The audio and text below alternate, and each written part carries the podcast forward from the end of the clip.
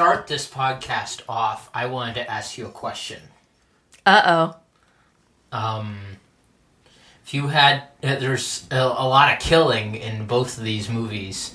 Uh, if you had to kill someone, what? How would you do it? I, I, I, other, I wouldn't beat someone with a book. I wouldn't. That's not something I would do because I. It's, it's like, am I gonna? I've always book's not gonna wondered if you could get away with um, stabbing someone to death with like a really sharp piece of ice, like an ice pick that's actually made out of ice, so that way the weapon melts and you know there's no prints That and no actual whole- weapon. That was uh, that was probably tangential. It's been a while since I've seen Basic Instinct, but that'd be that was the murder weapon. Yeah, I know. Yeah, I know. So I but it wasn't a pick made of ice. It was a pick for picking ice. Yeah, yeah, and it wasn't a yeah, but that would be better. I mean, that's that's the best way. I mean, But how it- hard is ice to really? Well, ice is pretty hard. I mean, it would have to be like, like yeah, like a sharp icicle. But it's like, okay, would it last long enough? I mean, I guess if you had to do it, you did it in like a really cold place. Would it last long enough to actually myrtleize someone? myrtleize by someone? stabbing, yeah. Myrtleize, you Yeah. say? Oh wow. Okay. Well, yeah. You can. How hard it would it be to myrtleize someone with a uh, with a ice? Go like ah, and then but it's just be. You would have to make sure it's super cold, and you would have to do it very very quickly because it's only going to. Well, I mean, I guess if you got like one really good stab in, like like if it was like an ice wooden stake.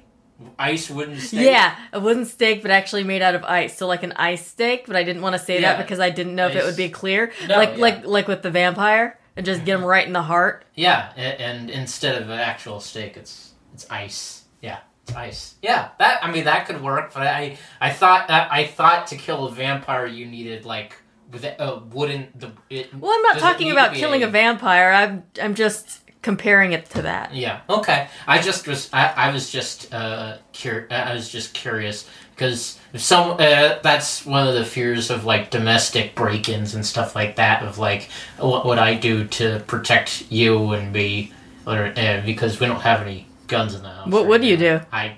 Uh, oh God. Um. I. I. I have. Uh, I have nails. No. I have. I. Uh. I, I I have some weapons that I could use, or Such something- as? uh, such as kitchen uh, stuff in the kitchen. Usually a plate, not a plate. I don't want to, you know. Oh boy, do I feel safe. It's. oh, I know how to protect you, Miranda. I Okay, I, how you gonna do it? uh, we have some poles. We have here. poles. we have po- don't What- we have poles? What sort of poles? Like uh, like ma- like massive, uh, like massive poles. We don't Where are these poles in the house?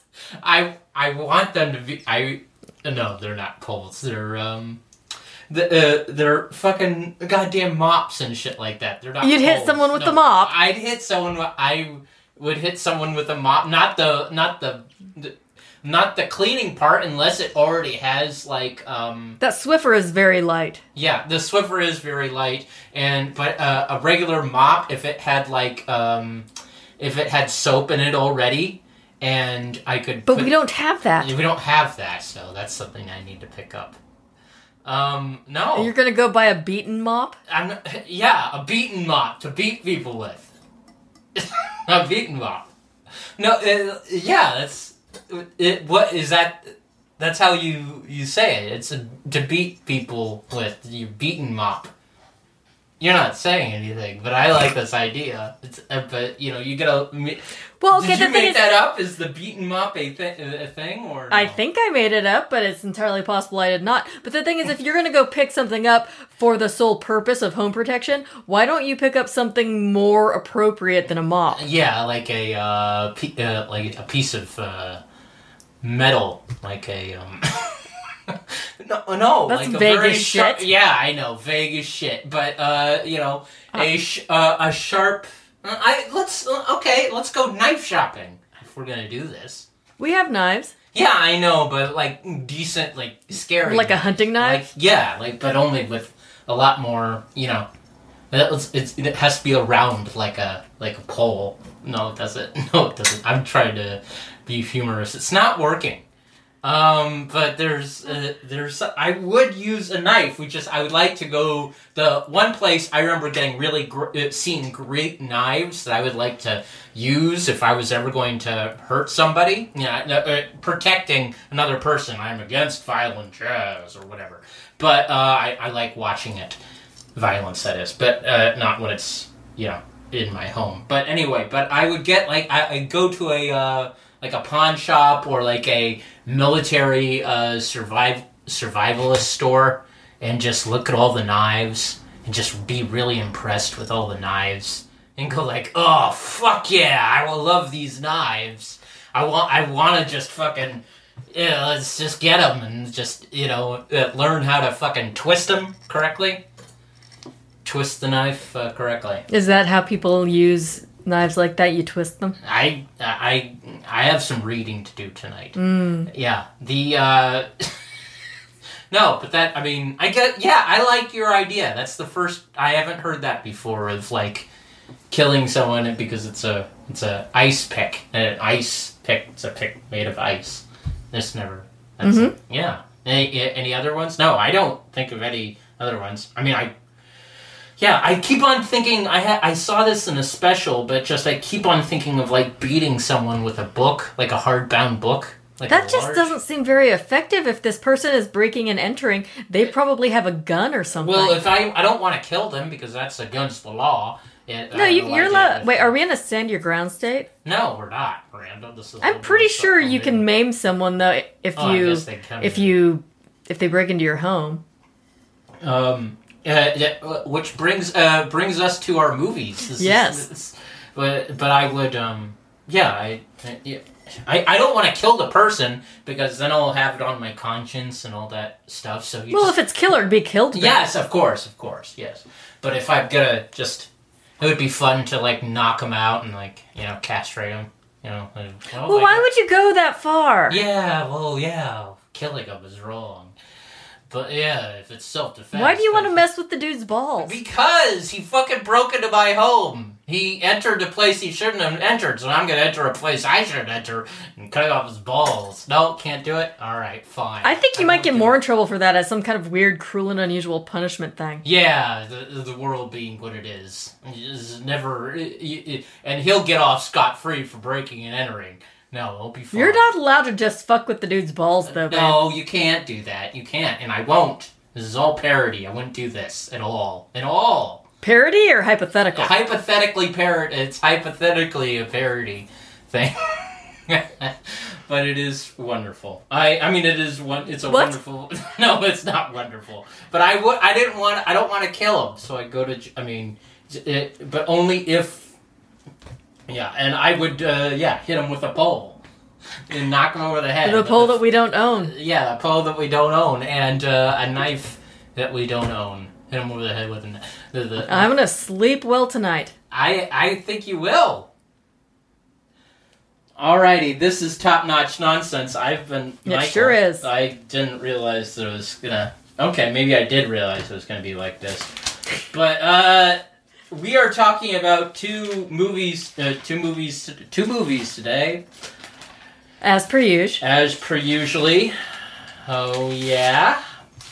They are a bestseller from 1987 and Brain Scan from 1994, both from the, the director John Flynn. This is uh, a bestseller written by uh, Larry Cohen, and we get to. Uh, it's uh, it was originally called Hardcover. hmm Hi, Pan. You're very interested in this. Uh, but the uh, it was released in September of eight, 1987, and you will be super surprised and impressed what else you could watch this this month in particular. This is wowza! I would we would have gone to the movies every fucking night in the If we weren't tiny children at the time. yeah, yeah, if we weren't ten, if we were our age. But yeah, here we have these are the movies that came out in September of 1987 along with bestseller. Evil Spawn, White Phantom, Rampage, Faceless, Barfly, Penitentiary 3, A Prayer for the Dying, The Curse, The Outing, Fatal Attraction, w- Witness to the War Zone, Street Trash, Slave Girls from Beyond Infinity, Revenge, Revenge of the Living Dead Girls, Orphan, the original Hellraiser, The Pickup Artist, Amazon Women on the uh, Amazon Women of the Amazon. Oh my God, I, uh, Amazon Women of, of the Amazon of the Amazon world. Oh my gosh. The Principal, The Big Town, Real Man, Tough Guys Don't Dance, Blue Monkey, China Girl, which is basically West Side Story, but in Chinatown, and it's a gangster movie. Uh, Big Bad Mama 2, Retribution, Finland, My Best Friend is a Vampire, Open House, Birds of Prey, The Princess Bride, The Belly of an Architect, and Bad Blood. These are the wonderful movies you could see in the uh, month of September 1987. Oh my. Yeah, that was a lot going on. Yeah, that there was a lot going on, a lot of really impressive shit. So this movie is um, really, really, really awesome. We are. Uh, this is with James Woods being a slimy, disgusting dickhead, which we just realized is playing himself, which is great. And that's why his best roles are him or variations on on his persona, and you kind he kind of how he kind of is sometimes, at least on the internet. Ah, but um, uh, and of course Brian De- uh, Brian Dennehy, and uh, this is about a. this opens with uh, the, this opens with a um, it it uh, a van driving into this uh, driving into the city, and it's 1972 Los Angeles. Yeah, right. Yeah, Yes. yeah. Um, and they're a group of gunmen, and they're all wearing Richard Nixon masks, and they're breaking into Yeah, all a Point Break. But of- before. but before, Yeah. yeah, because Except they're all the same president. yeah, they're all Richard Nixon. It, it, in Point Break, they're all like uh, there's Johnson and yeah. Anyway, Wasn't Nixon on the van too? Yeah, that they he were was in. on the van because they were uh, they were making it a. Uh, that's how they were able to get in, in or out or make it quote unquote regulars because we open we think it's a uh, just oh someone's just wanting to you know te- uh, Nixon uh, big people who like ooh I like really love Richard Nixon and uh, and it's one of those speaker vans that's Yeah, kind of spewing like bipartisan propaganda. Or- yeah. Yeah, or I don't For know. I wouldn't even say purposes. bipartisan, but yeah, or yeah, kind of. But um, it's uh, they they go in. You're not. I we weren't. I wasn't really sure what type of freaking place it was at the very beginning. yeah, I couldn't. I couldn't tell either if it was a, a bank. You said it was a police station, and I'm like, yeah, I, I can't tell. I guess it just it. but as it turns out, it's a police evidence depository. Yeah, and they're uh, they all go they all go inside, and uh, uh, the, it's it's it, it's it's it's kind of it's fairly uh, fairly exciting and intense because you don't know what they're going after or what's going to be happening. It's just uh, yeah, and the, the uh, downstairs they uh, or it's like it's it's a down area. Down area fucking asshole.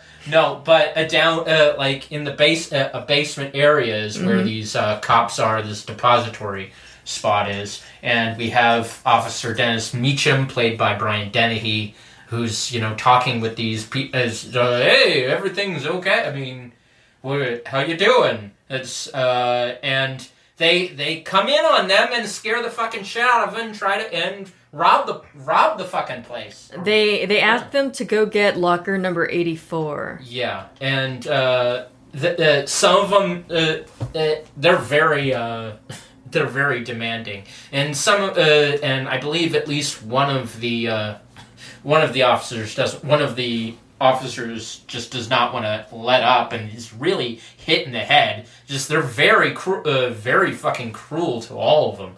And uh, eventually they uh, get all the fucking shit out, and there's a bit of a they get uh, what they need to get, which is uh, in, which is in the locker, and then le- and then leave. Well, well, the main the main gunman he shoots two of the cops, and we think Dennehy's gonna escape into the other room, but he gets caught and shot as well. Yeah, and it's shot in the arm, and they're uh, he's laying on the floor all fucking. Sad. Yeah, and one and one of the Nixons also gets shot, but he still makes it to the van where they open up the locker and it's full of money yeah, and it's full. because of course it is. Yes, of course. What else?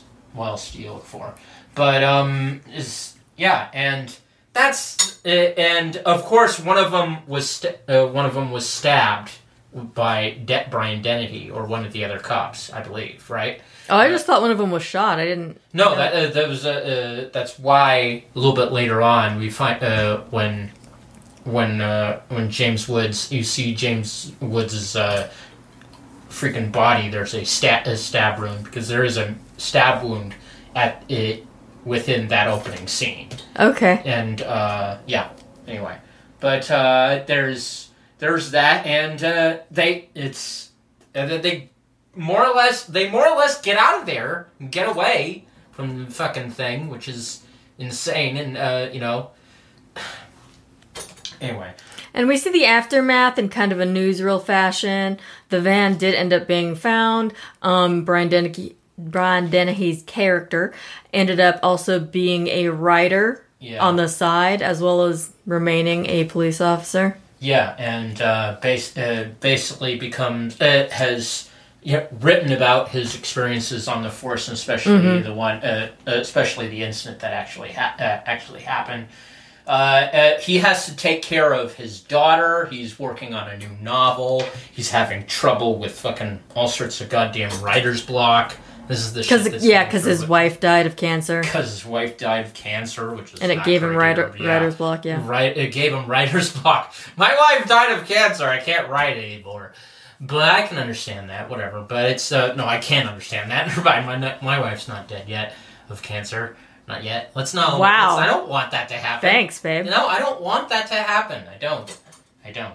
But um, it's it, it's it's really uh, it's it's really sad. But it is a it, it is a nice and they do this uh, montage of new, just seeing him go through his trials and tribulations before we find out what his present day is like, and that's nice because they put uh, it's a nice opening to have, uh, and the credits are spilling over that shit, which is really good.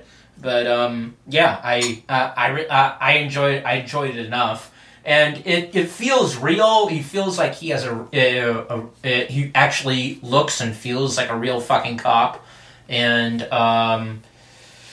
Anyway, so uh, I, I forget there's a specific uh, uh, there's a specific part when when do we get to the uh, the docks uh, or does it go very uh, It goes pretty quickly. very That's the next thing quickly. thing I have is that they're at the docks, yeah and some random guy, I guess, stole something off one of the freight ships. So Brian Dennehy's chasing, him, chasing him and that's when James Woods shows up and disappears. Edge is basically becoming like, ooh, I, he looks, he's acting like a ghost, like a scary, like, ooh, is he really there? Because you turn him around, there's no one there. He's he's gone again, and uh, he's uh, he uh, and he eventually fucking tracks him down after a whole fucking rigmarole with the guy who's uh, who. Who, Well, this who's is- a thief? yeah, this is probably my favorite part of the entire movie. Actually, Oh, really? the um the thief, he, you know, he has his bag of whatever. We don't find out what it is yet, and he tries to kind of carjack a cab by holding a gun to the cab driver, and then the cab driver. Like looks at him and pulls out his own gun and says, "I ain't driving nowhere, motherfucker. I'm on my break." that cab driver was just not in any mood for That's- that nonsense. I did write that. Da- I did write that down in my notes too. That was one of the best parts. Is just very surprising. You can tell that this was written by Larry Cohen, who did so many other great, uh, who's written and directed so many other great things, and it took him a while. Took a while for this movie to get uh, happening, and he wrote this super super early ago. But um, yeah, it's uh, it, it's that's fucking that's really fucking hilarious. There's a certain type of uh, real uh, real people, real kind of dirt, grimy people. Just say it, whatever. But real people just saying, "Hey, hey, you can't fuck with me. I have my own life, and I'm you're not gonna fuck with my life right now." Anyway, but um. It's uh, and he it, but Cleve Cleve his name is Cleve. Yes, yes, it James is. Wood is is named Cleve. He is a mysterious man who kills the who more or less kills the fucking guy uh, who kills the fucking thief and uh, just and then disappears. Yeah, yeah. Um, so the the the thief is like you know still running through the dock, uh, you know, running through like a construction zone, shoots a construction guy, and then James Woods just shoots the thief, puts on his shades, and bails. Yeah, it's just all of a sudden He's just too fucking cool for school, The- man. you're not Michael J. Fox, dude. No one is. That's you can't be too cool. There's only like one guy who could put on those fucking shades and make it look cool, and that guy is Michael J. Fox. Oh, it's not David Caruso. Oh gosh, that's much later. But I'm think if I'm thinking like I, I guess I guess, but that was mostly had to do with your love for the Who and it you know sync uh, syncopating or synchronizing in the same right at the same times like he puts down the sunglasses just at the right time the music turns on and then it's a visual and then a whole bunch of Wah! you hear fucking fucking just like Daltrey going! Screaming his fucking head off, just like he was in Tales from the Crypt. He fucking screamed. His Oh, we did just watch. Roger Daltrey in an episode of Tales from the Crypt. with Steve Buscemi. Yes. it's fucking great. Anyway, but that I mean that had more has to do with like yeah it you know fusing so well on your tiny TV screen. Yeah, we've, we've all seen the meme. Oh, okay. yes, I've seen the actual show. Uh, Good, good for you, babe. You're welcome. Or, or thank you. Um, it's uh, they want he, Cle- Cleve. Cleve. His name's Cleve. Everybody. Cleve wants a Cleve wants to a meeting. He has a plan. He has an idea. Oh, we do find out yeah, that um yeah then Brian Dennehy does apprehend that thief and they opened um the bag that he was carrying and it's like full of diamonds. Yeah. And then he finds a note on his windshield that says say thank you Say thank you. It's just such a fucking yeah. I know, hell, that's- such a dick thing to say. So we know exactly what type. Uh, uh, we have an inkling of what type of dickhead it's gonna fucking be. But uh, or that we're going to have to deal with. Well, any sort of fucking dickhead. If your name is Cleve, you know you're not a sweetheart. I mean, like not really. He's yeah. He's a he's a fairly dangerous fellow. Uh Yeah. no no offense to any Cleves who may be out there no, Cleve. Uh, if you're a good person, congratulations. so Brian Dennehy's at home his daughter asks if um if he wants her to make him, you know, if he wants some eggs, and he's like, "Oh, did you make them?" And she's like, "Yeah." And he's like, "Now I'll just have coffee." So apparently, his daughter's a shit cook. I guess is the joke there. Yeah, but She's like 15, she's like fifteen, and her mom's dead. Give her a break. Yeah, let her make you breakfast. Don't have to do that, dude. That's not that's not cool. But that's part of their cutesy, you know, uh, father daughter relationship. Yeah, Um, they seem to have a yeah rapport with one another. At least, yeah, yeah.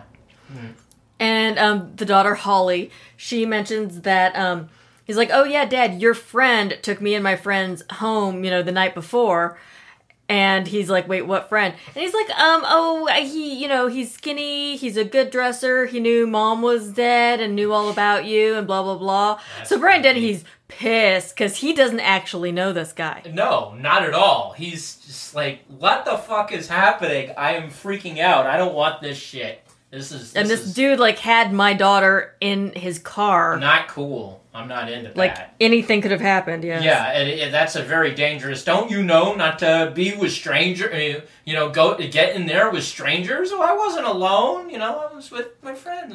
Yeah, like and he says, "Oh, well, that doesn't matter," and it's like it kind of doesn't because it's it's a it's a dude we've already seen murder someone, yeah. um, and leave a passive aggressive note.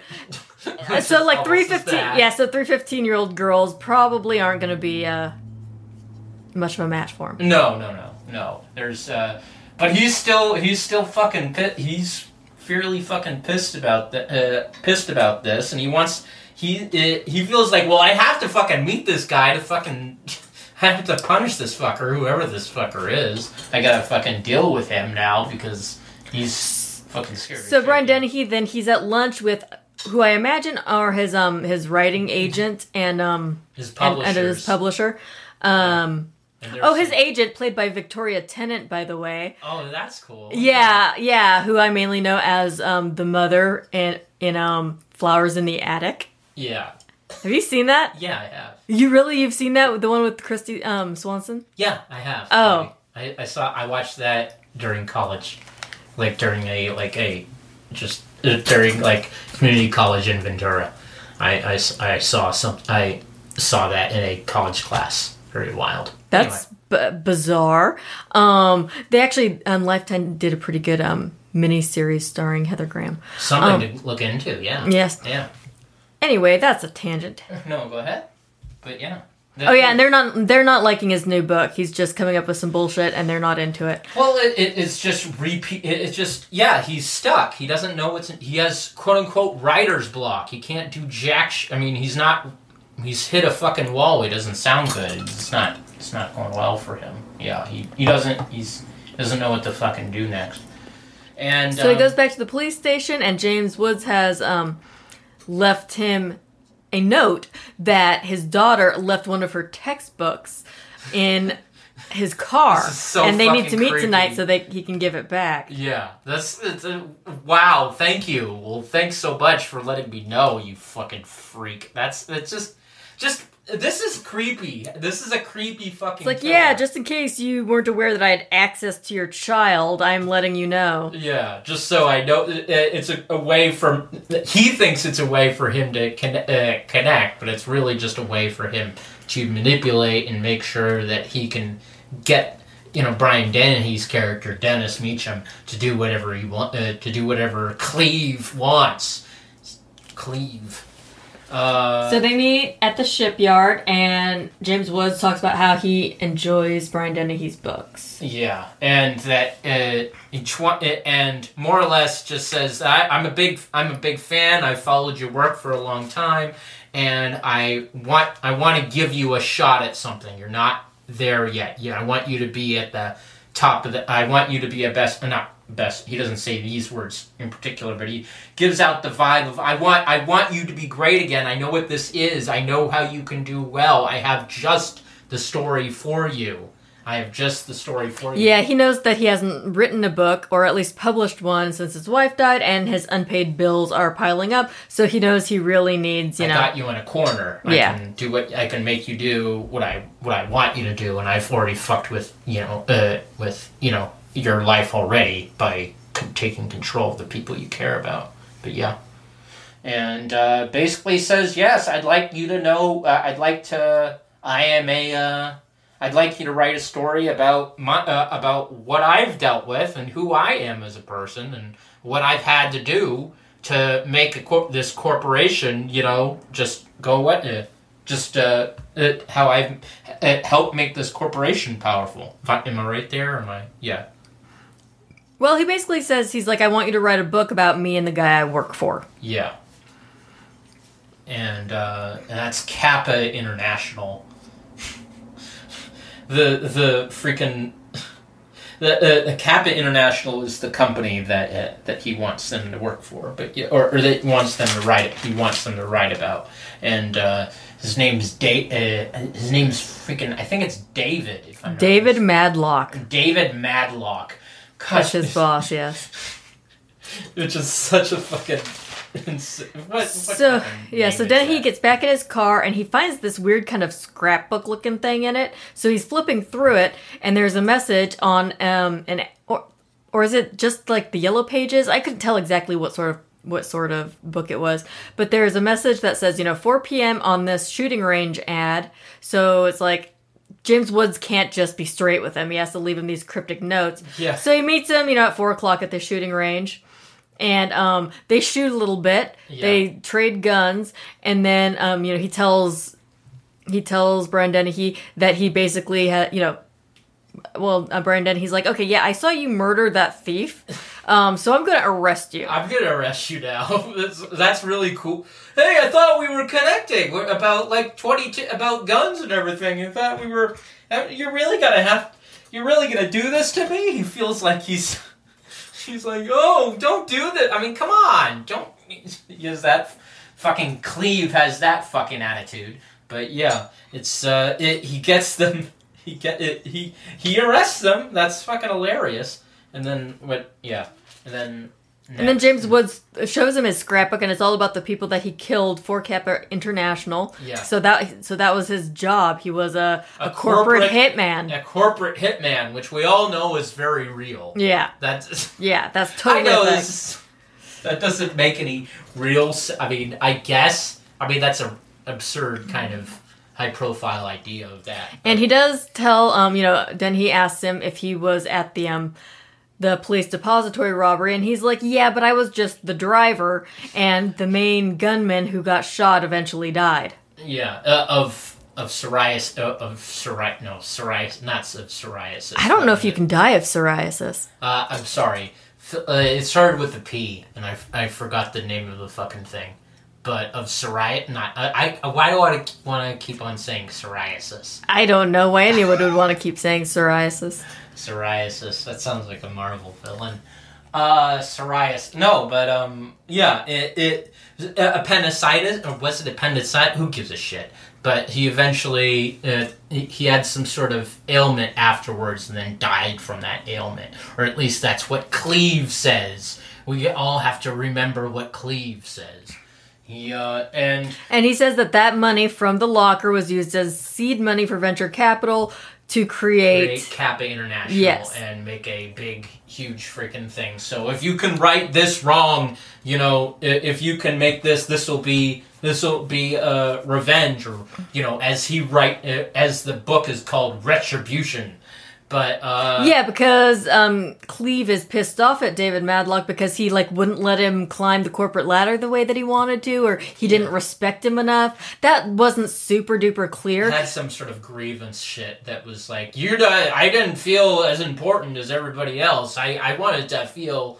I wanted to feel honored or some sort of fucking. He gave that. Yeah, just like his ass wasn't kissed enough or something. So that's why he wants Dennehy to write this book, pretty much, the respect. pretty much outing this Madlock dude um, Which is in the public in the public eye. I guess I don't know if you can be arrested for something that was published in a book. Yeah, and and, and he promises, "I will get you." I will get you what uh, uh, uh, I will get you evidence that this guy really is the bad guy that you that you think he is. I will. Yeah, because then he's this. he's not one hundred percent sure that he isn't. Full yeah. Brian Dennehy's David uh, uh, uh, Meechum is uh, is um, very much. He's he's fairly skeptical. He likes fucking beating them around. He's intrigued enough to keep on going with this, and what else he's gonna fucking do? He's having he's he's he's uh oh by the way uh, because of this he tells his freaking boss hey i need to get out of here i need to leave i need to i i, I gotta leave for a couple of days i'm going to new york city Well, I think to- that's a bit later. Remember, Oh, first yeah, he well, there's this weird little scene where um, so Brian Dennehy's at home again, and his daughter Holly she comes into the kitchen in a strawberry nightgown.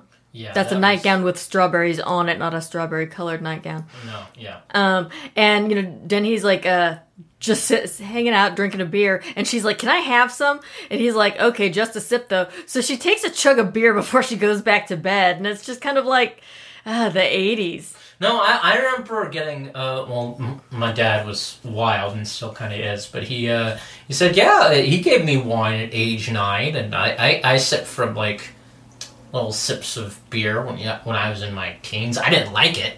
I never liked beer, but yeah, I, I yeah. So I can see that. I've seen that happen in the 1980s. It's just funny. That's I, I know, I know. It was totally a thing that happened. It's just like, hey, Dad, give me a swig so I can hit the hay.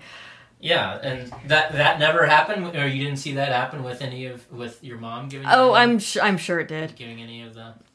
Um, anyway, Oh, and so now James Woods is proving to him that he knows the Madlock guy. So they're going to some random ass benefit where Madlock is um, like the uh, honored guest or he's Yeah. speaking for some reason. We don't get too many details about it, but they have a little like, uh, "Hey, how's it going? Oh, good to see you." Blah blah blah blah blah. Yes, isn't hi, isn't it wonderful? Good to meet you. And this is where we see how fucking we really get to see how fucking bitter uh, Cleve really is. As a guy, uh, he's really he's just trashing everything about that fucking uh, about that fucking mansion and just like look at this dickhead thinks he can fuck over the working people like me, a contract killer for him, or some bullshit like that. He's trying to, and he's trying to put down and say, "Ah, hi, how are you? Yes, hi, it's good to see you." And they, there's a whole bit of a rapport, like, "Oh, this is my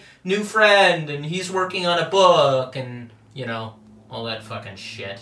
And Madlock is also familiar with his books, so he mu- they, must have been very popular because Yeah. they're just kind of generally known. Meechum knows how to write a book. I guess so. Yeah. Um. So then, you know, James Woods like, "Yes, yeah, I told you I knew him," and he's just like, "Yeah, that doesn't prove everything." And then he's like, "Okay, it's happening." And so Madlock's goons basically walk them out. Yeah. They don't say anything. It's just like, "We're coming toward you, hence leave." leave. What you, do you did you believe that? Do you think did you think that was realistic? I mean, in a in a way that like throwing people out at a of a fancy party, you don't even need to touch the guy. You just need to have that threatening manner of walking towards somebody and go. Well, probably, but I, I just thought I thought it was a little weird. But I don't know. Maybe this is just that those kind of people. Uh, you know, he was like trying to be cordial, and then just sticks his goons on him. It's like, well, why don't you say like, "Oh yeah, okay, it was nice to see you. You should leave now." Yeah. Uh, Like, why not that- actually just say you should probably go? Well, that's a, that's a little bit too direct, baby. And Like- she, and he wants to, and he's at a public party where he's doing some fancy charity fucking dumb bullshit at his home. Yeah, but you don't have to say it loudly or anything. But it's like No, but even then, he it, it just seems like sicking your goons on them, like having these what three or four dudes walk towards these guys who are like clearly leaving. It, se- it seems a little them, yeah. it seems a little bit more conspicuous.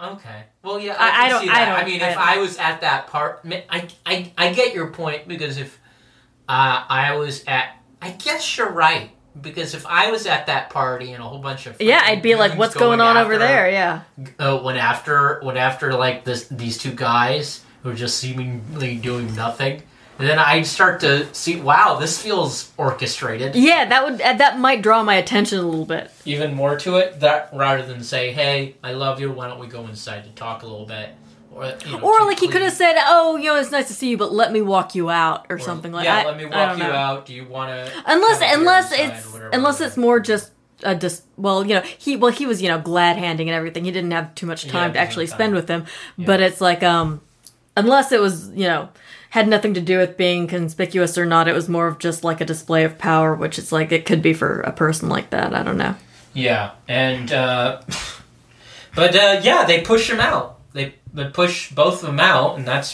fine, I guess. But uh, that that is that when they go to New York, or is there something else be, before the, uh, before that? I'm trying to think of the.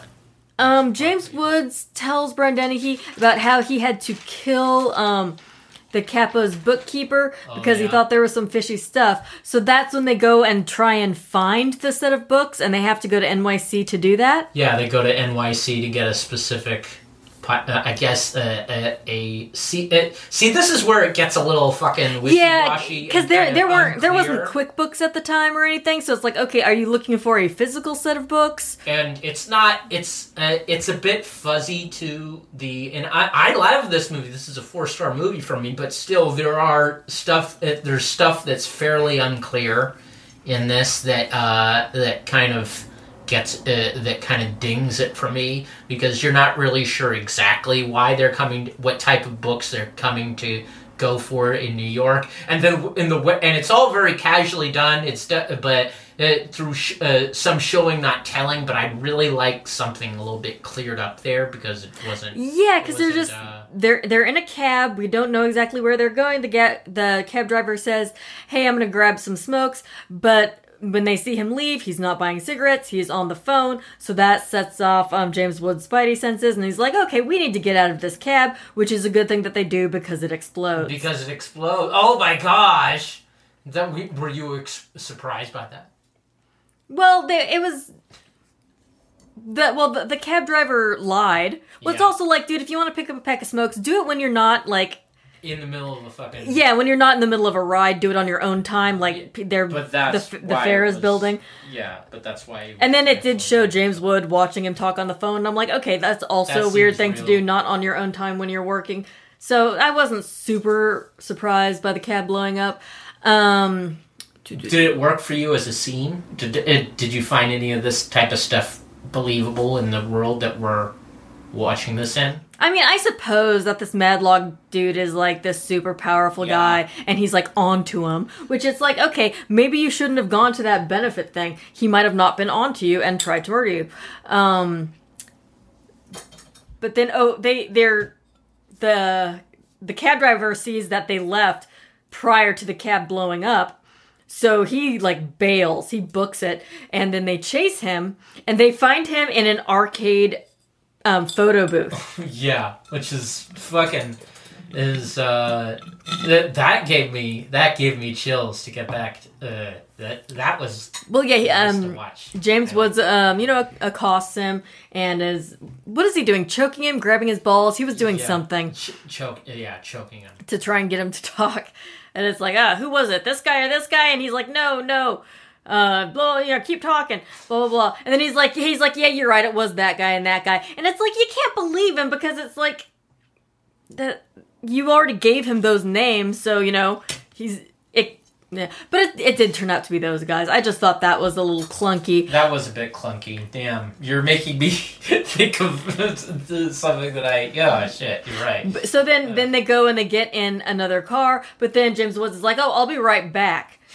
So That's- he bails and he goes back to the arcade photo booth. Why the driver is still in there? We don't know. Why didn't you leave? Because what we see, He feels pretty knocked. Maybe you're knocked. Maybe he's knocked out. Maybe he's like not ready to fucking leave. It is like happening really quickly. All that violence happening to him. I Maybe suppose, I suppose, I would have fucking bailed because I don't, I don't need James Woods knowing where I am. No, course not. Because what we see then, run. which this is actually pretty nicely done, we just see a strip of photos coming out of the photo booth, and it's you know how you know those old timey photo booths where it's Yeah. like it's a strip of like four pictures taken consequently. So we see the strip, It's so and it's great. it's of James Woods um slitting the guy's throat Uh, in very- in various- in Woods. various stages. just So that was nicely done. Killing, uh, we just we don't even. We just see the him blade going across the blade throat, and yeah. across. It's very well done. It's very old school. Like, oh, here's one picture, one picture, one picture. That's that. That was that was nice. I yeah, and that you need to get rid. I mean, I guess if you need to get rid of him, Yeah, he's a loose end. yeah, and, and you didn't want to. And also, you tried to, you ratted on me and put a fucking uh, bomb in the fucking car and got me nearly to my doom. So yeah, they're of course they're gonna try and fucking murder him back. You know. All right, so they get in a cab and they go to Brooklyn Heights. They knock on the door of this house. James Woods lies and says that he used to live there and he wants to see his old room to the old lady who answers the door. Yeah.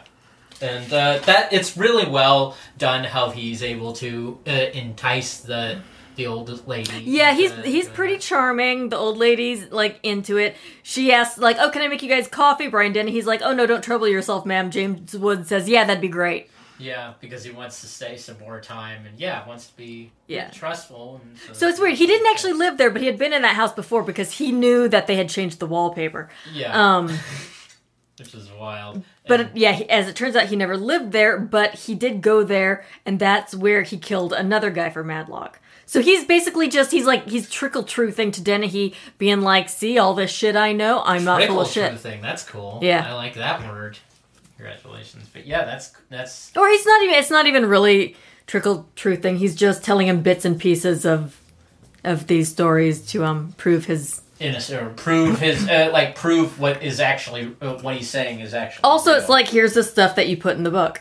yeah, and here's what you. It, it- This is your research. Yeah, this is how great I am as a as a as a killer and as a as a man who dispatched who he needed to dispatch, and for this mess up company, blah blah blah.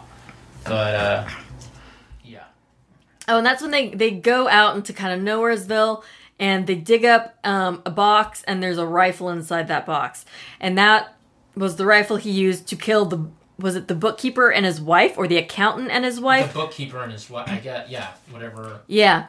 Um and also kind of muddy. It's not. It's not, yeah, the storytelling is a bit muddy. and that's that's a bit that's very f- frunch- uh, frustrating. But uh, So now they're um, they're in a bar chilling, and James Woods is singing to the piano that's playing for some fucking reason, which is really odd. That's that was very strange. He's doing some weird. James Woods is doing some weird shit in this. I- yeah, I- he's an odd character. very odd, strange character. Believes a lot in America, or it has like some sort of some weird patriotism, patriotism, patriotism, Well, yeah, what word is that? patriotism, Patriotism. patriotism lines in this fucking movie. You know, and you know just there are lines that you know were written by uh, Larry Cohen just because you can remember. Uh, because you know of Larry Cohen's other freaking work, it's like anybody can kill the president. Anybody can anybody can kill anybody, even the president. Remember? Shut the fuck. God damn it, dude. You you forgot to flush. You know, after killing someone in a bathroom. So there's he's a he's a weirdo. He's a he's a strange guy. I understand. She's the clean part of your life. I'm the dirty part. God it! It make, it curdles your fucking brain with this fucking type of shit. Anyway, And so then he was apparently supposed to have the rifle tested, which is supposed to prove something, but a part of it was broken and it couldn't and it couldn't be shot again Yeah. or some again not very clear. So uh, uh, IMDb trivia says um that John Flynn claims to have heavily rewritten the screenplay Yeah. prior to principal photography and which- the title too. Okay, which kind of makes sense because I don't know I- every. I haven't seen all that many Larry Cohen films, but they've all been fairly cle- clear. Yeah. This is kind of yeah. This seems a little bit like I said, muddled and kind of maybe rushed. And it's like, eh, we'll just put put this in. It doesn't have to completely make sense, or we don't have to explain it all the way. The main Sort of thing. The we'll get to that point later, but uh, what Larry Cohen was really pissed off about uh, when this movie came out was the the young daughter running towards the killer rather than away from the killer at the very end. Oh, okay, so that's much later. And that is what really pissed him off about this movie and thought he ruined it, even though it was kind of, yeah, the majority was written, uh, rewritten over 75% like was rewritten about this stuff. But, uh, So James Woods, he goes to the the bar itself and he orders a drink and um he's kind of hitting on this chick, but the chick is with another guy and that guy is kind of trying to start start stuff with James Woods, but James Woods isn't like in the mood. Um they're in Texas, and that's, uh, oh yeah, this is a big like very Texas dude. yeah, they're actually in the city of, uh, in the state of Texas. I don't know why I said the city. The city of Texas! I'm smart! Ugh. But uh, yeah, and it, he is clever enough. He's he's got what young people call the riz when it comes to the uh, that stuff, which is honestly very true. But um, yeah, it's And, and then and then James was kind of like, oh, I'm I'm the lover. It's my brother. He's the fighter in the family. And Brad, Brandon, he's all like, yeah, don't don't fuck up my friend. Um, so then that that gets over with, and it's not really. it, It wasn't really necessary. It's I guess just trying just to show a little bit the more. type of characters Yes, that they show- are, just yes. a little bit more character development, but it didn't really push the story because it it just it was just like it felt like a uh, acting exercise inside of it because you're not pushing any part of the story forward with Mm-hmm. any of this, and it's but he still kind of like grazes his finger like on the girl's back, so she's like into it.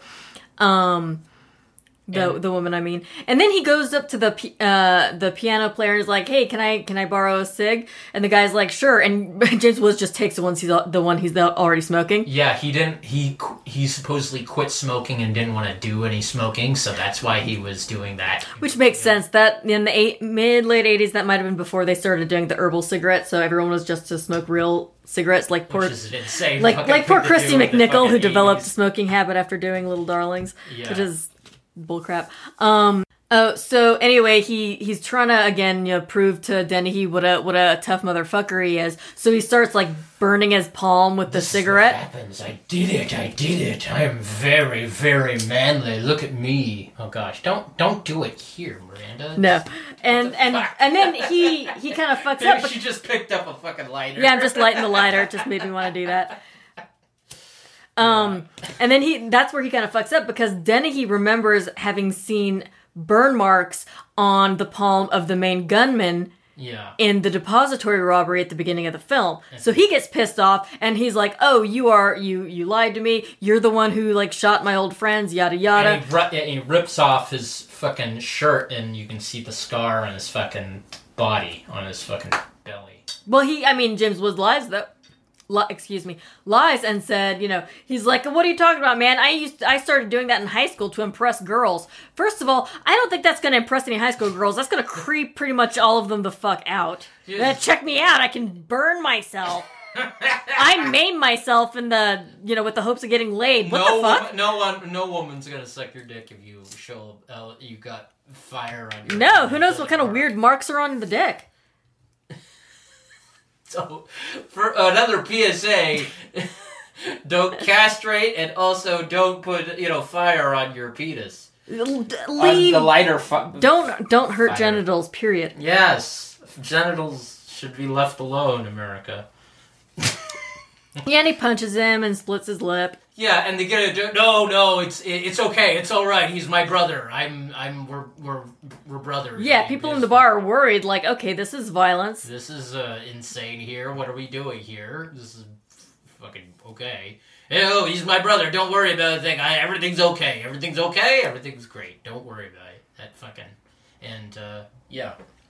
Af- After that, after that, they leave more or less, right? Yeah, they go back to the hotel room, and we see James Woods leave the room, and the chick that he was hitting on is naked in his, in his like Oh, sweet bedroom. he and was like, able to. It's like really her after all that well. weird creepiness, she's still okay, fine, whatever. But then he comes out and being all like a misogynist prick. He's like, "Hey, uh, you want to crack at her now? What? You've never shared a woman with a friend?" It's like, dude, you're fucking no, gross. Don't do that. I don't want. I wouldn't want to do that. I, it, it, yeah, especially right afterwards. There's no. Uh, I, yeah, I know. You know he didn't use a condom, so it's just like, ooh, yeah, let let's mix I our dick juices in Mix this dick, yeah, Fucking gross. Dick juices, castration, a whole bunch of wonderful talking on this fucking episode of Top Notch Nonsense. But uh, yeah, I. yeah, we are not family friendly. Just uh, very explicit, but dick juice. No, they don't want his dick juice in the same dick juice. I mean, yeah, that. and then they completely of- forget about this chick. type- She is no more. what- we don't find out her name. Baby's gonna come out of that, but yeah, no baby, abortion. Uh, but uh, Anyway, so then Brian Dennehy, he's like, oh, I want to see where it all began. I, I want to meet your family. So let's go to Oregon. let's go like, to oh, Oregon. Fucking okay, fine. That- and so we're flying on Oregon. You know, whose dime is this? We're on the corporate dime of of, of David. Uh, I would think I would think James Woods has to be paying for all of this. Yeah, I or I hope so. Yeah, We know Dennehy, he's broke. David Madlock's uh, Kappa International uh, account. No, but yeah. Dennehy's broke, yes. They get, and they get to the house and they're like, oh yay, we're being friends and it's not, Yeah, it's it's James you know, Cleve's parents and his sister, and it's like a lovely. They're very They, they live on they live on a farm. They're trying to say they're like these down home Midwest people, and it's like okay, but they literally said they're in Oregon, which is on the coast. So Yeah, I mean, not that there aren't farms in Oregon, but There okay. are plenty of farms. in Yeah. Oregon, but yeah. But it's like, oh, all right.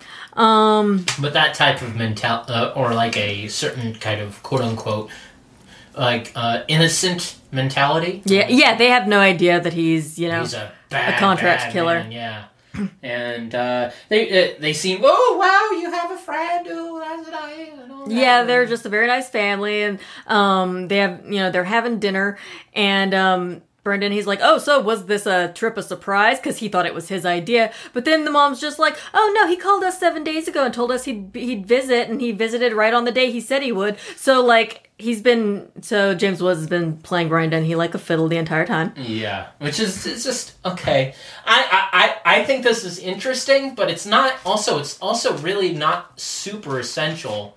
I get. I mean, I guess it's kind of essential, but Do you see why I was a little bit bored by this film? Because there are so many things that just aren't like, really pushing the main do- narrative. yeah. Okay. Like it's supposed to tell us more about the character, I- but it's kind of like, eh, it doesn't tell us that much. But it, it doesn't. Yeah, and it doesn't kind of tell. I mean, I guess you could see. it's like okay, he's a, slime. Okay, uh, yeah, re- uh, rebellion. rebellion. Okay, he's a slime ball that came from like a totally normal family. Okay, and big wanted to be a badass, wanted to be a big man, wanted to be a cool guy, wanted to be a hitman for a money making corporation. But uh, yeah, and it's it's okay. They I I wonder how many. Yeah, I wonder how many of them are super innocent to his his fucking evil ways or his you know whatever. he's So I guess they're sleeping in his old room. Um, James Woods holds a gun to Brian Dennehy's face, but he's not actually asleep, and he totally calls his bluff. So then they're on a plane. have the bullets in there as well. Yeah. So then they're on a plane. I guess they're going back to L.A.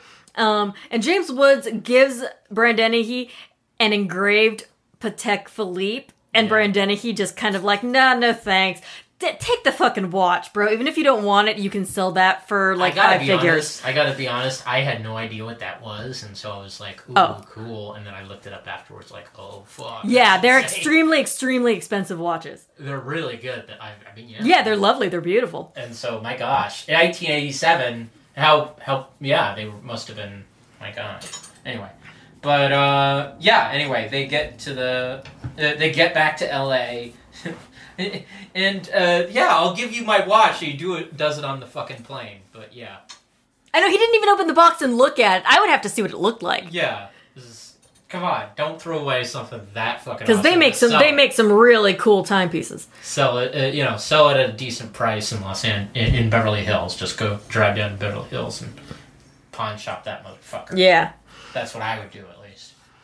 Oh, so Madlock's um, lawyer and his PR guy, who we find out is really a PI, go to the police station to accost Brian Dennehy um, and try and talk him out of writing his book. Yes, the They're lawyer and his, uh, you know, uh, and the, The guy PR with the- guy, but he's not With the fucking hair plugs. Yeah. And, they, and Brian Dennehy keeps making Keeps cracks on- about the hair plugs, and it's like, what is the purpose of this? Well, it is interest. It is an interesting flair to keep on bringing up that the guy is. Uh, But why does the P- why hair. does the PI have hair Quote, plugs unquote. to begin with? I don't. Is this some sort of uh, trying to say something about LA, or is it just oh yeah, or is LA it- hair plugs. Or is it just the writer had some good hair plug jokes and he's like, how do I work this into a screenplay? or John Flynn says, "I like hair plugs. Let's write some hair plugs lines." That's very Brian odd. Dennehy, I wonder, were the hair think? plugs real? They probably weren't. Oh, that, if that was improv, then some someone be should be ashamed. No, no way. no, your hair plugs. no, but he tells him what he tells him what's what. He doesn't say you you're gonna threaten me. He tries to the fucking lawyer. You know, fucking goddamn what's his fucking ugly name? David Madlock's lawyer. And and David Madlock's uh, PR guy, Kappa International's PR guy and lawyer, are trying to quote unquote more or less muscle uh, Brian Dennehy, Dennis Meechum, ha- uh, his fucking like you're hey maybe if I bought uh maybe if you uh, you don't do that because uh, or I can buy the book from you and you uh, and you can write it with his say so and with his incline uh, to you know he'll give you a low down interview on everything and it'll be an official one and you know but uh, it but implies more or less you know if you don't do it the way we want you to write it then fuck off then we're not gonna we won't like this publisher. We'll blackball you and all this fucking shit a whole bunch of threatening Yeah, yeah. The Madlock dude, he probably also has some um pull in the government as well, at least local, yeah um, and possibly the uh, and and we know um the the uh, police, um, the LAPD as well.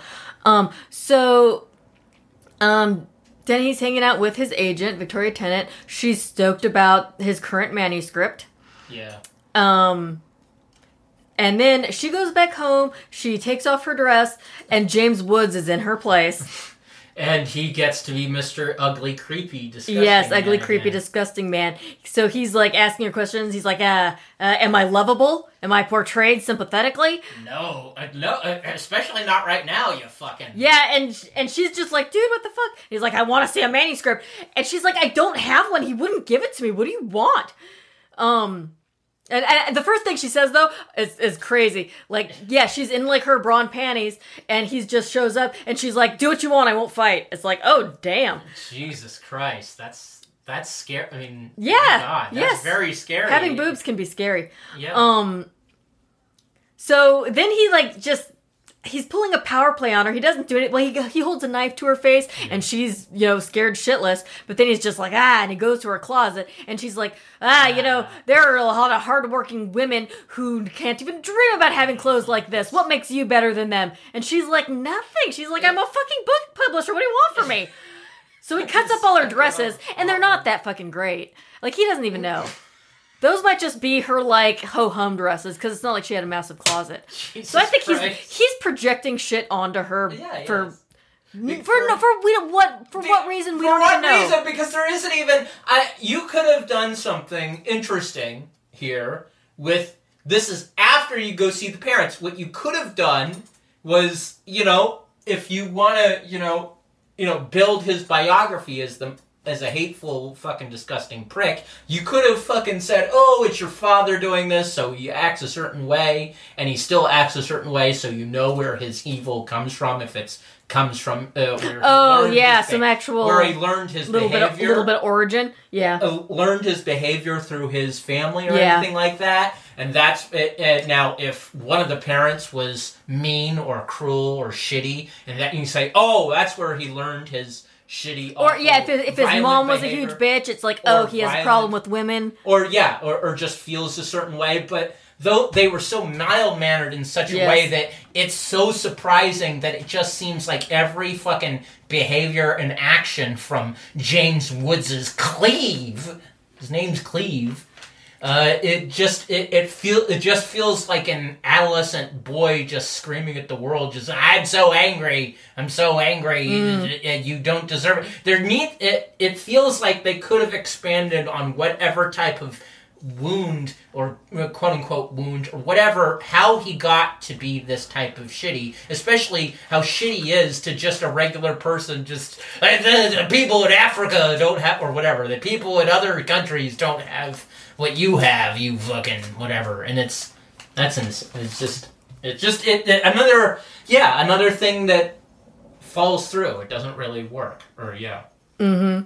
but And he tells her that you know, oh, don't don't don't tell Brian Dennehy I came here. Yeah, he'd be Brian he'd be pissed, and you might not finish the book or something. yeah which is fucking Which is like, or you could just not be a fucking misogynist jerk face in general. You could just Yeah. not do that.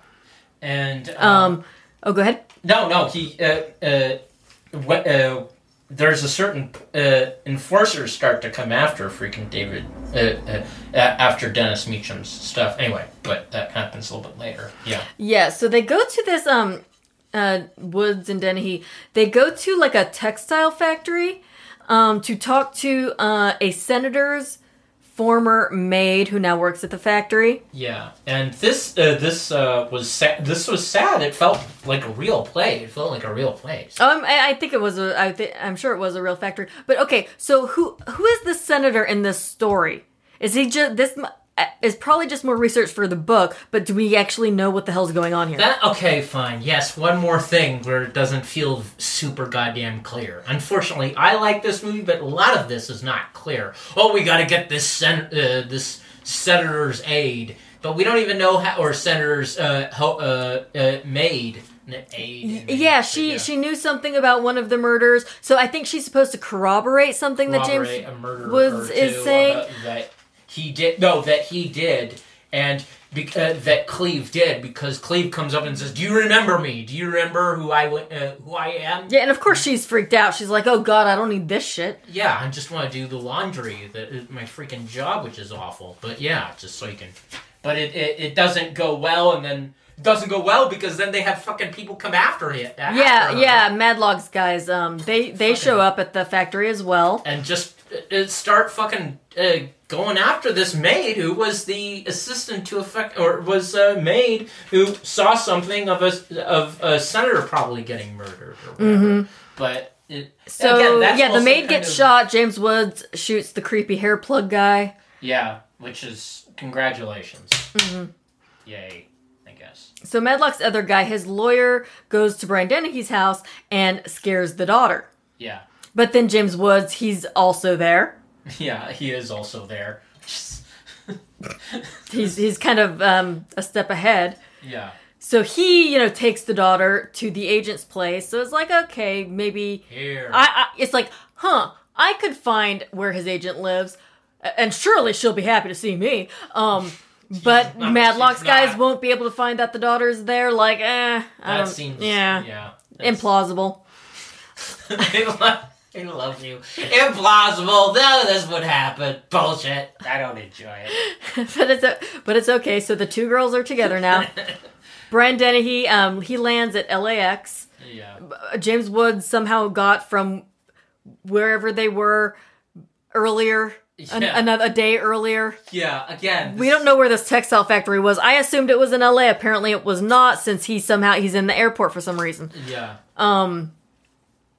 So you see why I have issues with this film, right, No, babe? no, I, I I had trouble following some of it. Yeah. It might just be me being a moron, but I think No, no. I. the script might be. I. right. Yeah. It's. Uh, so, again, when you rewrite a whole script, not a, a, or rewrite nearly all of the whole script or whatever, it's gonna it, and you don't you don't. Uh, I think they should should have should have collaborated and been clear about some fucking things because there's a lot of great and interesting set pieces and stuff in this movie. I do like. Or it, it could have it could have been like like one big murder that was kind of a conspiracy instead of oh I killed this person and I killed this person and I killed thi- this person and let's just find like a teeny tiny little bit about each one. It could have been like an overall arching larger crime that he committed. Yeah. Or something, I don't know. No, that makes sense. Anyway, but uh let's get So next. then he um okay, so let's see. Um okay, so he lands at LAX uh and some guy hands him one of you know, a Madlock goon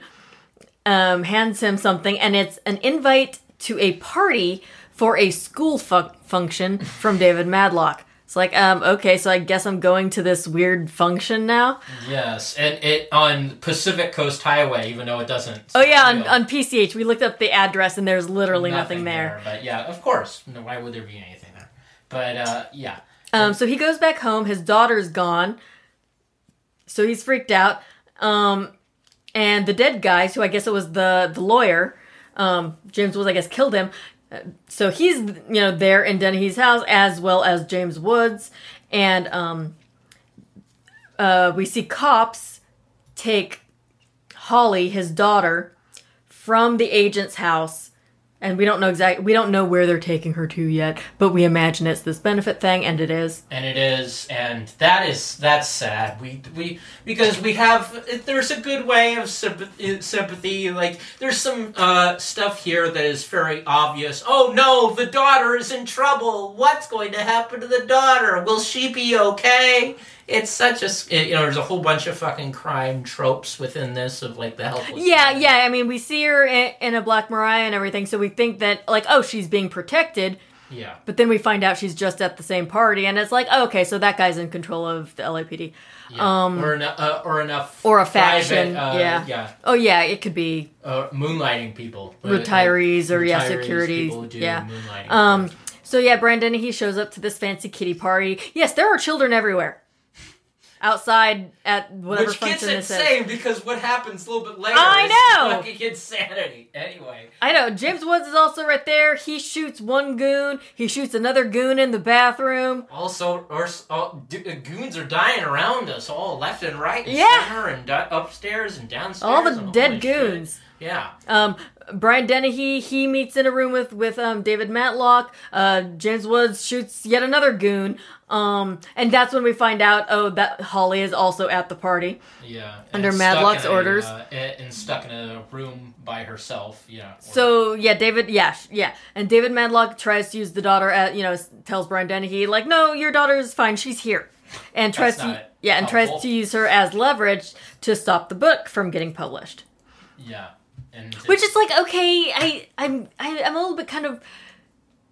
I don't. I don't know. I mean, maybe it's just his, you know, public image he doesn't want tarnished. yeah. Um, because, like I said, if somebody, how are they going to prove any of this? The only thing that Dennehy has to go on is James Woods's um word, and yeah, okay, theoretically he could prove to other cops the way he proved to Dennehy, but he would just go to jail. Yeah. I, it's it's like I don't know if there are legal ramifications to this novel. Um, but I yeah, I'm not really. Sh- but he's he's scared of it coming out. He's scared of it coming out. Yeah. Um. So James Woods shoots yet another goon in front of the daughter, and he calls um on Madlock over the PA speaker. So yeah, he's just shooting goons in front of all these children. Yeah. These And- like ten year old children. and, and you're and you're traumatizing all of them. By Yes, everybody's gonna be. Yeah, he's just shooting all these goons in front of the party kids. And Holly, the daughter, is going to have like PTSD. For Oh, totally. Her fucking life if she doesn't. Yeah, so there's a straight up shootout between David Madlock and James Woods. Uh, Madlock gets Holly, and he shoots James Woods in what the leg, I think it is. Yeah. So um, Brian Dennehy holds a gun to, you know, Madlock's head, cuffs him, and um, so we assume he's being arrested on really no grounds. Yeah, on really n- on nothing. It's not. So we don't know what actually happens to David Madlock, but we do find out that the book is published and it's a big hit. There we go. Yay! Yay. But it's like, remember, I'm the hero. Yes, yes, you're you're the hero. Congratulations. It's fucking. Oh, uh, freaking. Um. So Sly Stallone saw the film and enjoyed it so much, he uh he called up uh James Woods and asked him, "Hey, what do you know about this John Flynn guy?" And then John Flynn's next movie in 1989 was called Lockup. Yeah, it's a very interesting. It's a very. It's interesting enough. Now that I now that we've talked about it and you've let me know about some of the holes, I I kind of just love Brian Dennehy and James Woods, and that's why I like it so much. But I do realize. Yeah, I think it's just if you just happen to like watching these guys banter, you'll enjoy this film. That was not enough for me because you know I'm just don't shoot 'em ups kind of bore me. No, that's fine. But uh, this was this is better than what uh, some other shoot 'em whatever. Yeah, Yeah, but whatever. All right, so Th- there was less unnecessary violence, but there was still just a lot of unnecessary little scenes. What, uh, yeah, there was, and they didn't. They could have cleared some stuff up. They could have built be, uh, built the characters a Yeah. little bit better. Unfortunately, It, I it still felt a little like bit slapdash in the story department. Yeah, and that's that's a real shame. I'd like to get into that. All right, so here is the uh, segment uh, called uh, "Notes Without Context." Here we go. Notes without context. Okay, these are these are notes uh, without context. This is where I read Wait, wait, wait. What segment is this? notes without context. Oh, okay, I missed that. You get notes without context. Okay, here we go. Notes without context. Oh my I- god, cut at least a few of those out. No, uh, no. Uh, is where I read uh, all of my notes um, that uh, that I wrote down for this movie out of context. Wow, is that smart? Fuck off, Michael. Here we go.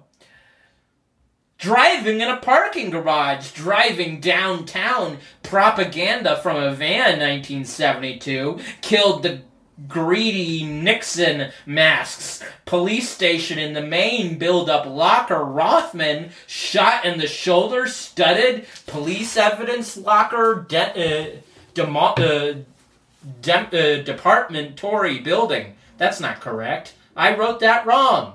Dems modernization, the inside job.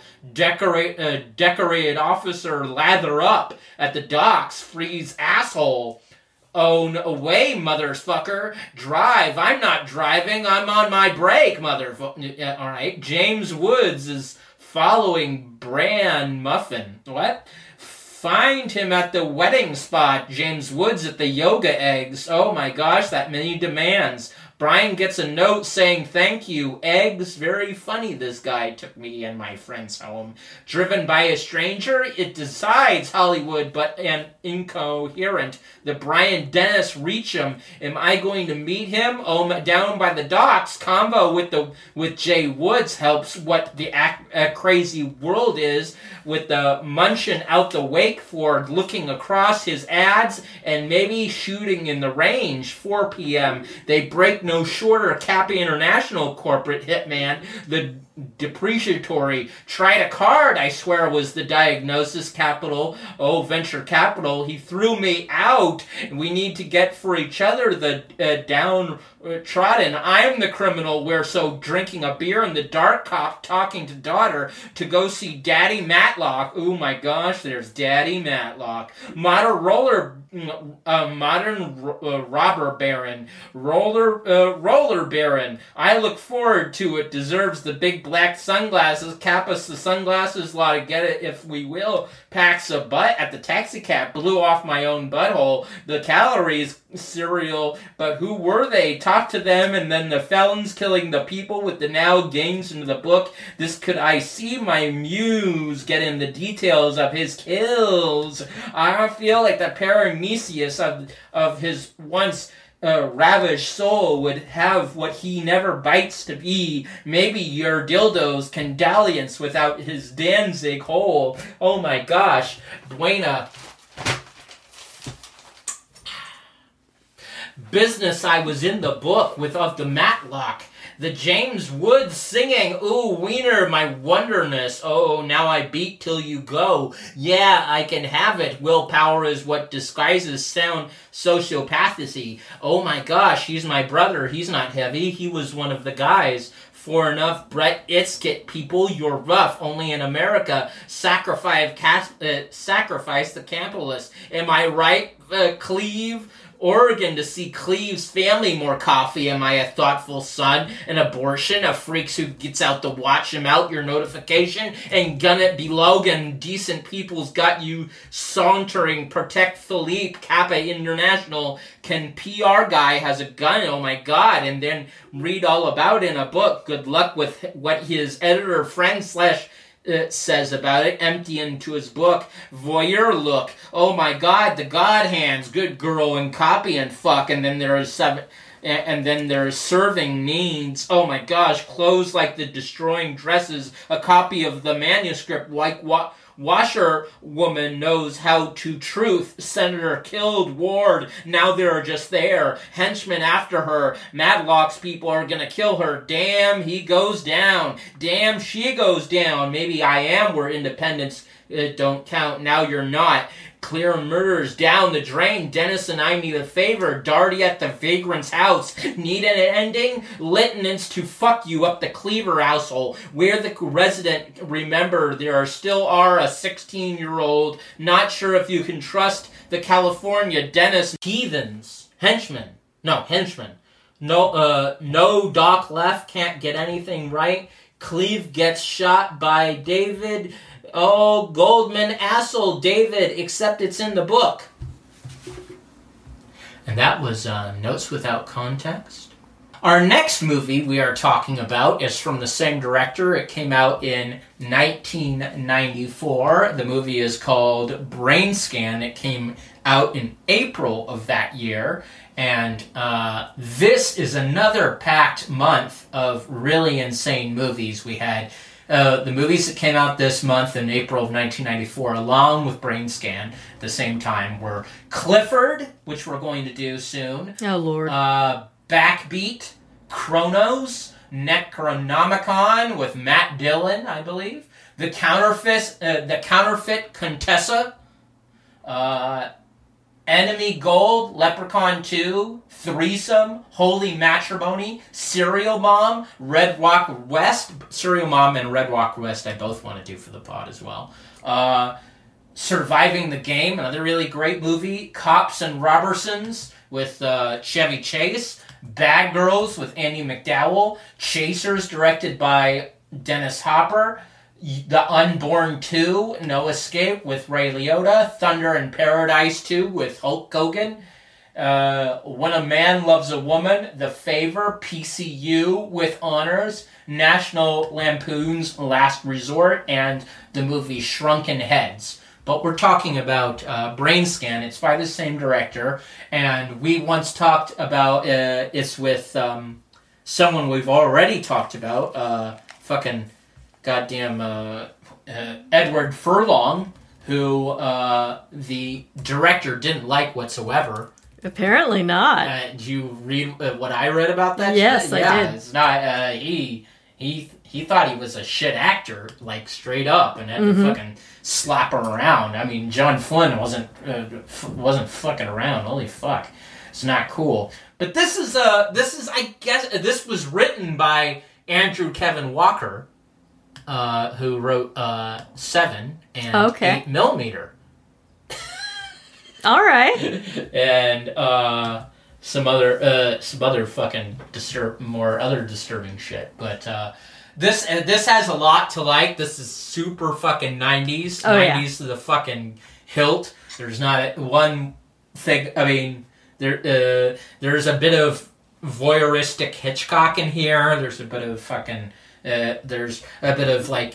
T- uh, this is more or less a teen teen horror movie, but everyone except everyone except Edward Furlong is someone who is an actor in Is their in their 20s, 20s, yeah. Which is fucking goddamn. Kyle is 27 years old Yeah. when this was shot, so it's amazing that he still looks like a fucking 16 or 15 year old in that in this fucking movie. This movie is very strange. You, uh, you, uh, Yeah, it has a weird vibe to it. yeah. I, uh, you kind of got me on this kind of uh, of it, and it, I heard about this kind of first from you, and I was like, oh, they're from the same director, so might as well. Oh, had you not seen this before? No, this is the first time. I just thought, oh, it's from the same director. Oh, you re- you was- really you hadn't seen this. I before. had not seen this before. Oh, at shit, All. okay. So uh, yeah, it, it was it was really really cool. We have Frank Langella, who we previously have talked about in 1999 with The Ninth Gate with Johnny Depp saying, "Hey, Johnny Depp, get me all the books of." Of Satan, and so I can conjure Satan, so I can, you know, be uh, apparently lit on goddamn fire, which is fucking stupid, you fucking loser, goddamn fucking loser. I don't know why you would. I'm gonna Don't conjure Satan the wrong way. yeah, Do if it my way. Do it my way, and then uh, you do it wrong. You do it slightly wrong. You don't know whether or not it's Satan's way or not. It might not be Satan's way. So we are going through. Uh, the soundtrack was uh, composed by George S. Clinton, Oh the yeah. funk man himself. It, it it's uh, it's it this uh, we have like hardcore rock and roll in this movie. We al- also have Primus. Yeah, we got which Primus. is what Trickster actually likes. The fucking Yeah. uh, demon fucking guy. And yeah, you've seen this before. Uh, before right? Yes, I have. Yeah. So. When did you first watch this fucking thing? I don't know, Like, man. Yeah, out in the 90s, or- yeah, yeah. It used to come on like HBO, and you know this is kind of my vibe, even though it's not a good movie, Yeah, it's and not- it's got a weird vibe to it. Yeah, both movies are not good. I mean, as much as I love them, both of them are not good. I mean, they're not. Uh, go and watch both of them. I recommend. But it's one of those movies where it's like you see the trailer and you're like, "Oh, that could be good," and then you watch it and you're like, "Oh, no, it wasn't." well, it did not make any money, and it was panned universally. This was fucking insane.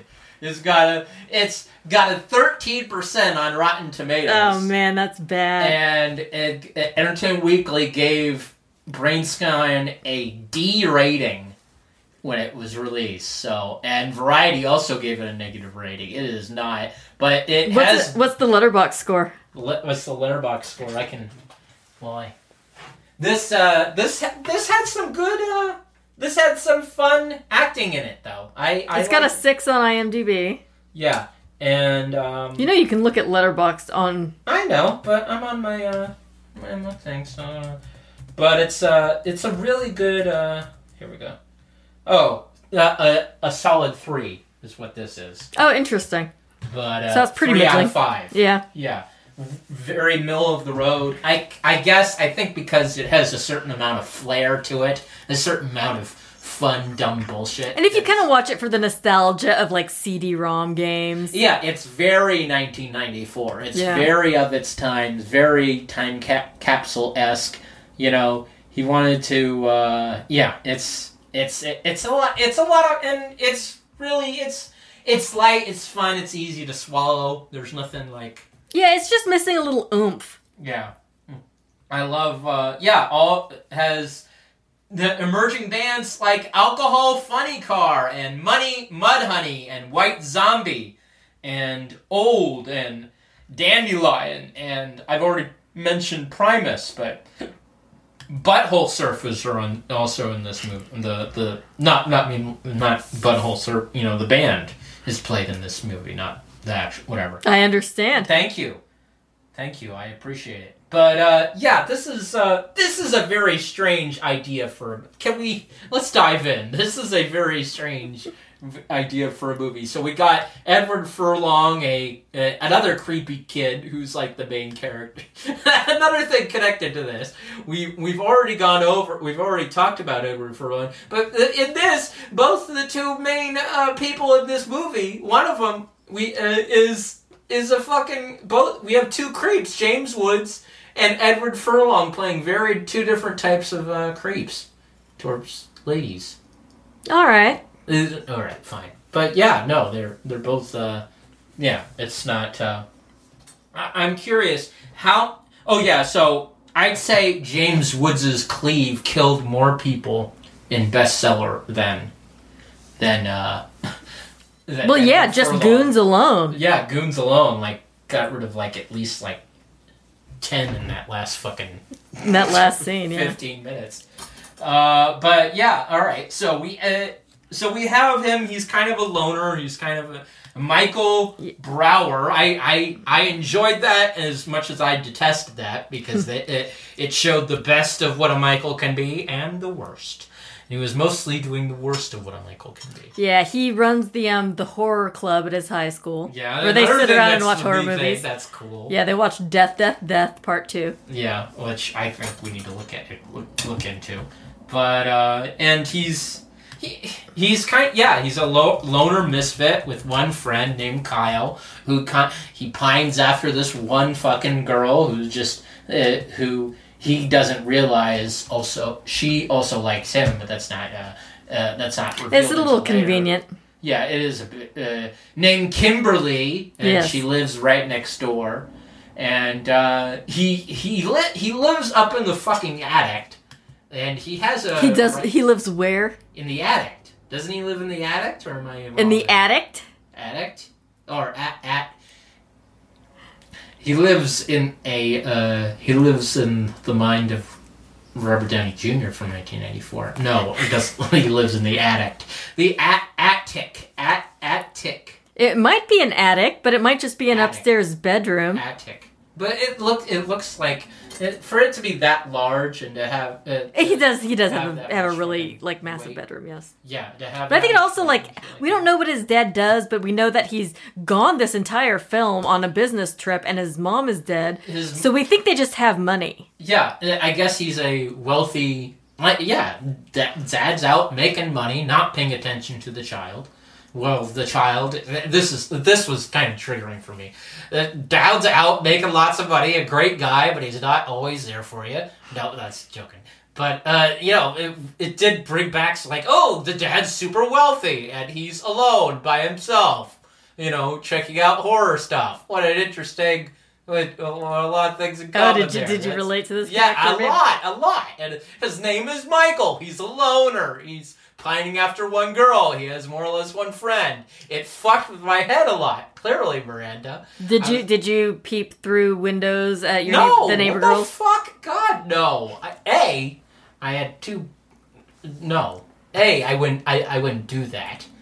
And B, I even if I wanted to do that, that I had a really huge house. I had it my the old house in Modesto. I was what I, I was fenced off. I'm not interested. It takes a lot takes a lot of work. I don't want to fucking creep on girl creep on girls. It's disgusting. I don't want to do that, especially if they don't know. What, where's the fun in that?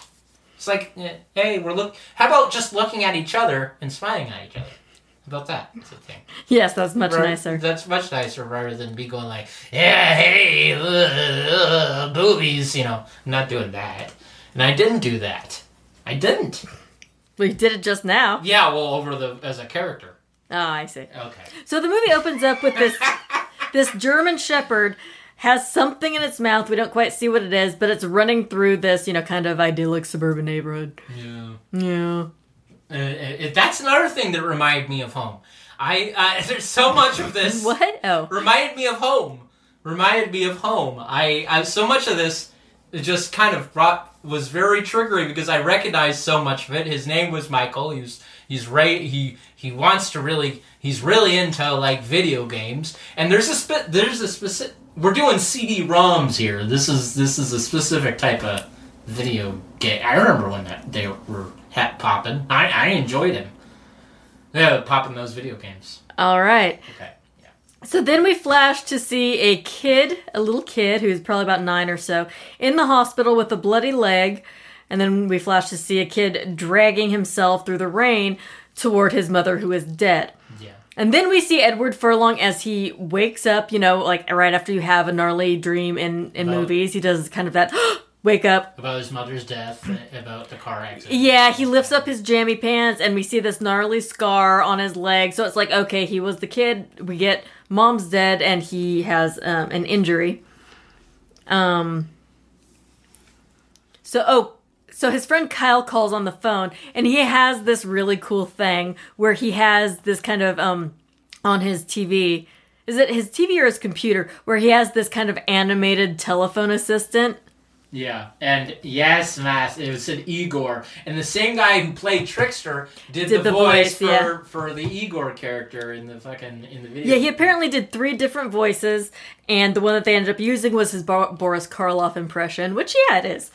Yeah. So that's kind of a cool thing. So that seems like something like a rich kid would have. Yeah, and it's a and it, I don't. It wasn't clear what the what the father's uh, what the father's job was. No, it didn't really go Uh, into that at all. Because if he's able to have that much money to buy all this fucking cool video games and set uh, have more or less a more or less a boy cave.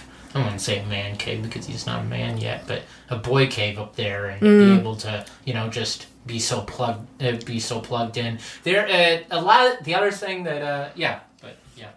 So, so it's kind of like whenever anybody calls, um, you know, Igor says like, "Oh, so and so calling," and you see like, so master. yes, and you see, um, he has it, he has it, um, set up so like various photographs of the person show up on the screen, Yeah.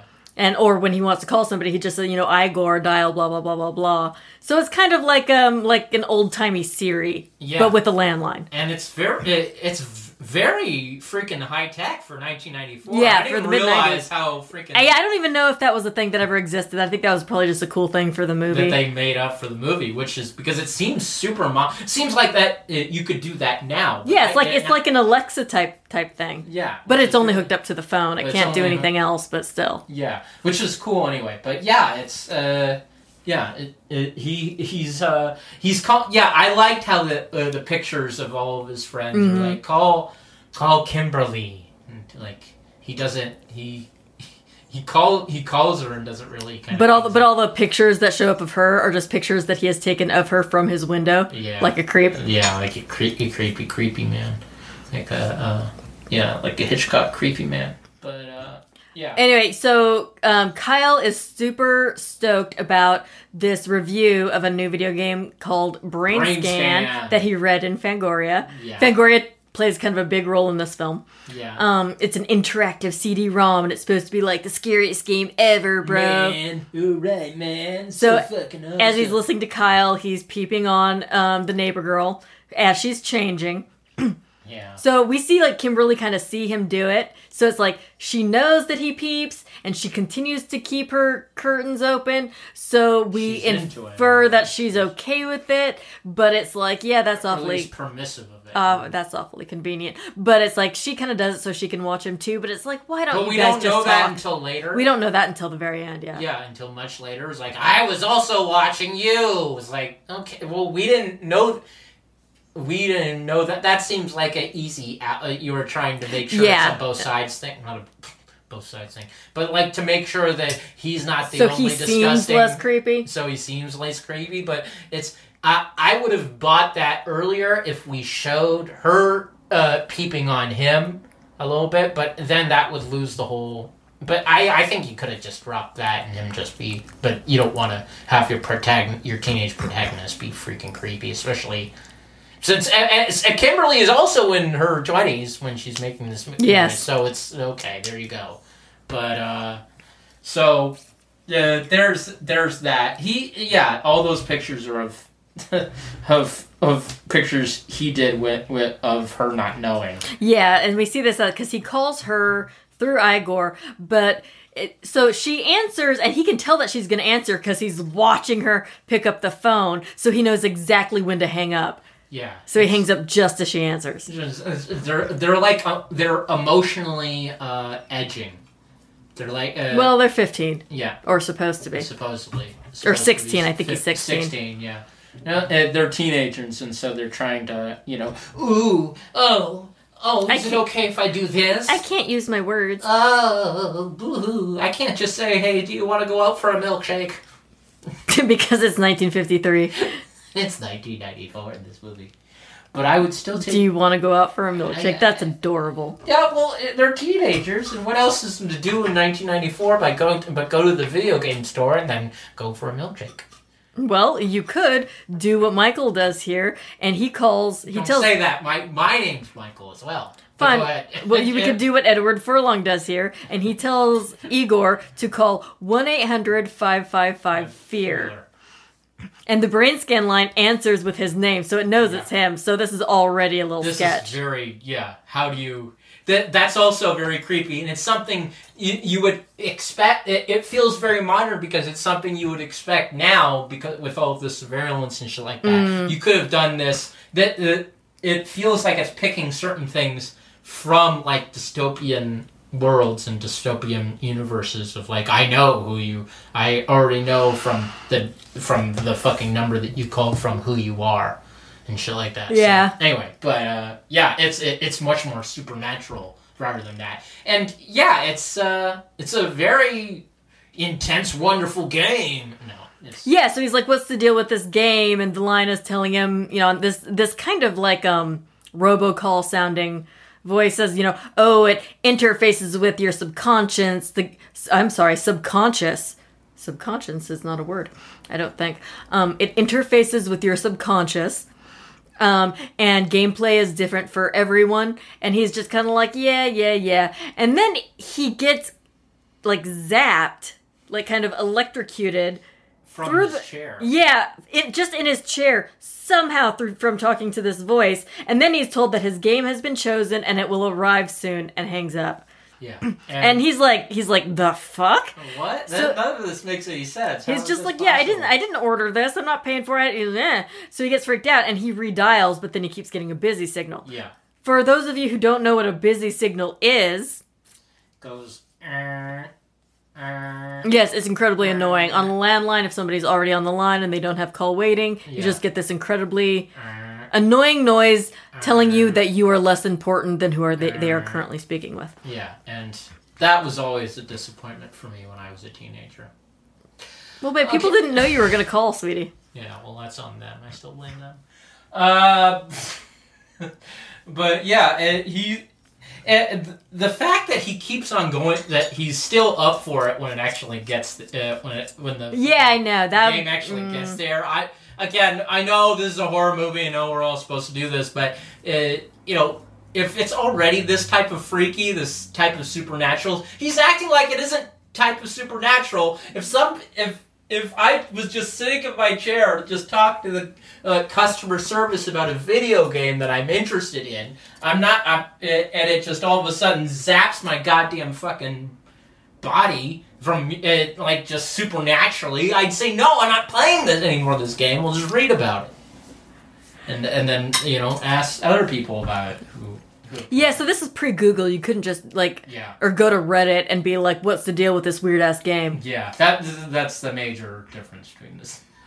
So he's in school the next day, and the horror club is sitting in, um, you know, in a classroom, and they're watching Death, Death, Death Part Two, not a real film. no, it's not. Unfortunately, but, Yeah. uh, yeah. So a teacher comes in, sees it, turns it off, which is kind of like horror club sounds cool. Like I totally would have been in that if I had that at my high school. But I just I. don't see that as something a lot of high schools would sanction. Yeah, like, yes, let's watch- shut it down. I know, I know. It's like it's like, oh, can we have this club where we watch R-rated films when we're all under seventeen? Eh, the school's not going to want to deal with that kind of I would go for it if I was the principal. If I was this, uh, and you would lose your job, uh, uh, yeah, but I wouldn't want to be part of that job anyway. Um, which is why, which is why you're not. Um, but yeah, all right.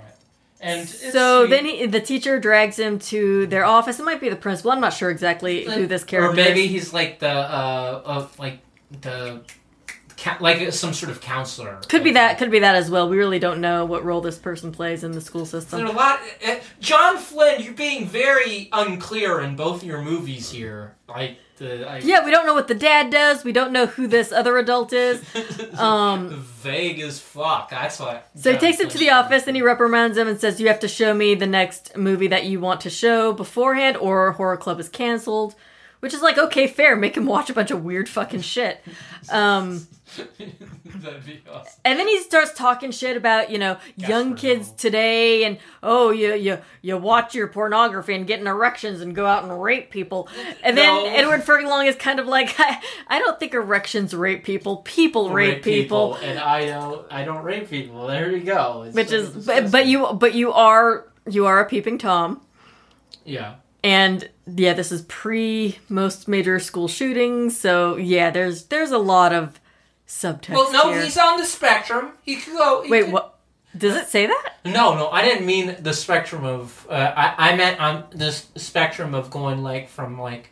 He's a loner, so he could be on the spectrum to, uh, you know, if everything really goes bad with the trickster, if everything really went really awful, then he could have turned into a school shooter a couple of years later. Sure, I mean he's on the spectrum of that. There's something to. There That's are- not what on the spectrum means. No, Michael. no, I meant on the serial killer spectrum. I didn't. That's not a thing. Oh, it's That is not? that is not that is not the nomenclature for that. When not? no, Okay, well, when you say on the spectrum, that usually ha- that has like a couple of specific meetings. no, thank you, doctor. Oh Lord. oh, Faye. Don't get. Please don't write to me, people. And you don't have to.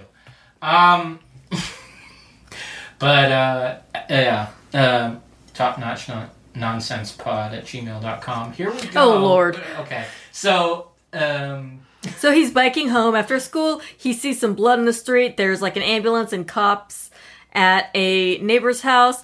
And so he's like, oh, what's going on here? Because he's a little morbid and curious. He's morbid curiosity. Um, and Frank Langella is like, uh, you don't live here. You should leave. yeah, And he's like, this is the first time we see uh, Langella kind of like creep around and say, "Hey, uh, I'm here to fucking, I'm here to be the policeman." God damn. well, hence not creeping around. He's playing a detective. yeah, Detective Hay- Hayden. Yes. And uh, yeah, he just why don't you why don't you leave? This is not you're not part of this, so get going. So he, yeah, so Edward Furlong gets to his house. He checks the mail. So it's a bunch of stuff for his dad and the Brainscan disc. Yes, the Brainscan disc, the first one in a assortment of games that we find out from the main host of the games.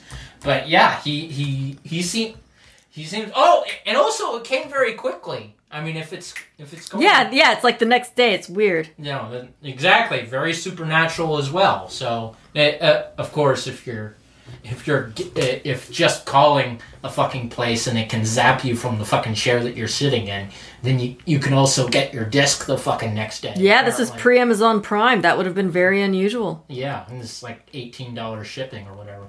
But yeah, he didn't even put any of his fucking uh, any of the payment down. Not that I'm whatever, but I guess I'm nitpicking about this. But Well, that, yeah, that is weird to receive something that you have not paid for. Um, oh, and then he checks the answering mach- machine message, Machine and his dad left a message. He's like, he doesn't have a lot to say. Just oh, and by the way, you know, uh, I'm, I'm Yes. still gone, and I miss you, love and I you. love you, and hope you're doing okay, and uh, maybe we can spend some time together. It's just it's very flat. yeah, It's flat, kind of sad. distant. He doesn't even seem to understand. I, he seems to know his son enough, but doesn't want to. It hasn't dug deep to know exactly what how hardcore his interest, uh, how interesting his interests are, or interesting his interests. That's crazy how you could get that from the Hmm. from the answering machine message. Well, no, no. Maybe I'm just looking. Shit, uh, maybe I'm just digging shit into it or looking. Projecting? Projecting. Projecting. Yeah, sure. Let's all the fancy word. But um, yeah, and it's it's sad, I guess. But uh, he seem he seems okay with it. Michael seems okay with it. Well, he calls the Brainscan line again Yeah. to probably be like, "What the fuck? Why did you know? Why did you send this? I didn't straight up order it. I just asked about it." And while he's on the phone with them, um, Kimberly calls him, but you know she gets the busy signal this time. Eh, eh, eh, yeah, And it's like, dude, just call him again in five minutes. Like, why do you gotta be all weird? yeah. That's that's what you can. That's what you can do. That's what I would have done in that in this situation, or also, would. Yeah. So he puts the um, he puts the disc in his computer, and it kind of goes through like a preliminary um, explanation thing. It tells you that it creates something similar to hypnosis through a, a blinking screen, and he he's you know he he's like kind of talking to the um the game, but the game is answering him, Yeah. but he's not freaking out about that. Yeah. Another thing, he seems very calm throughout throughout all of throughout majority of I, these. I mean, even if it's like you don't believe that it's something that's actually listening to you, since it's it's supposed to be some preloaded game, if you say something and it answers something that makes sense to what you just said, like, Yeah, AI is not real yet. This is all. yeah, AI wouldn't he have at least ha- have a like, whoa, that was weird look on his face? Yeah, especially not knowing exactly what type of technology he is diving in into here. uh, you know, having dealt with what he's already done. Yeah, the, the narrator of the game like straight up calls him by his name and everything, and it's just like even nowadays we don't really get that pre-programmed. You still have to put your own name Yeah, into you know. exactly. Which makes me think it's more like a super, and it is more of a supernatural thing than anything else. But yeah, um, the uh, the tagline on this movie uh, on the fucking poster says "an interactive trip to hell." I, I uh, once we get into the game of here, but it didn't seem like hell. It's not not what No. what uh, my idea of hell or like whatever. But um, yeah, he get he gets he starts talking to him, and uh, yeah, he's inc- uh, he needs to act like inside the game. He needs to act like a murderer, or yeah. But go ahead. Yeah, that's pretty much that's pretty much it. So it's a first person game. So and and we're you know the camera is is first person. Um, so he goes into a house, grabs a butcher knife, goes into a bedroom of this sleeping dude. We see that the sleeping dude has a snake tattoo on his foot. Yeah, Um, and the narrator is like talking to him in the game. yeah. Trickster. I guess it is Trickster. It is trickster. Yeah. Um, who ha- we haven't seen yet. Um, and he just he talks him into slashing the dude up while this pretty marmalade kitty watches. So this guy has a pretty orange kitty. I love the kitty. It was good to see a kitty. Yeah, this kitty. sweet kitty, but did not didn't help. Um, Yeah. and then it's just like, oh, you have to get you know a memento or something. And then, so he cuts off the tattooed foot with this butcher knife. First of all, it's not even serrated. I don't even see that cutting No, through an entire foot. No, the bone or and all. if, if it would, it, it would take a long while. You would have to and some real goddamn strength to just like chop that fucking foot off. Yeah, but he just kind of slices through it like it's ham or okay, something, and I'm like, okay. eh, I don't think so. Bullshit. Bullshit. Seems like a very too easy. Yeah. So then, um, Edward Furlong, he wakes up, he's super sweaty, and he chugs this big glass of milk that's on the table next to him. Oh, God, another fucking thing I have in common with the guy. Yeah, you, you love insane. chugging milk. I love milk. But I'm just like, dude, if I if I wake up from something gnarly, I'm all sweaty. Milk is not my go-to. Yeah, well, Personally? it's uh, not even really for me. I, I need water. It's, I'm not whatever. But I don't know. It's been a while since I've been that sweaty. But yeah, he's. I mean, uh, waking up in that much of a sweat after because I've never chopped off someone's foot. Oh, that's good. Yeah. So it's the next day. He's telling Kyle about how awesome the game is. Yeah. He's like super stoking on it. Um, and we see another emergency vehicle pass, so we're like, okay, something has happened. And uh, we find out that the victim was real. I mean, like he finds out the victim was real. Yeah, he tries to play it, and like Kyle wants to borrow the game, but he's like, "Let me play it a few more times before I let you have it." Yeah. So Edward Furlong goes home. He tries to play it again, but the disc doesn't work. Yeah, you already beat that part of the game. You can't re-kill someone that you've already killed.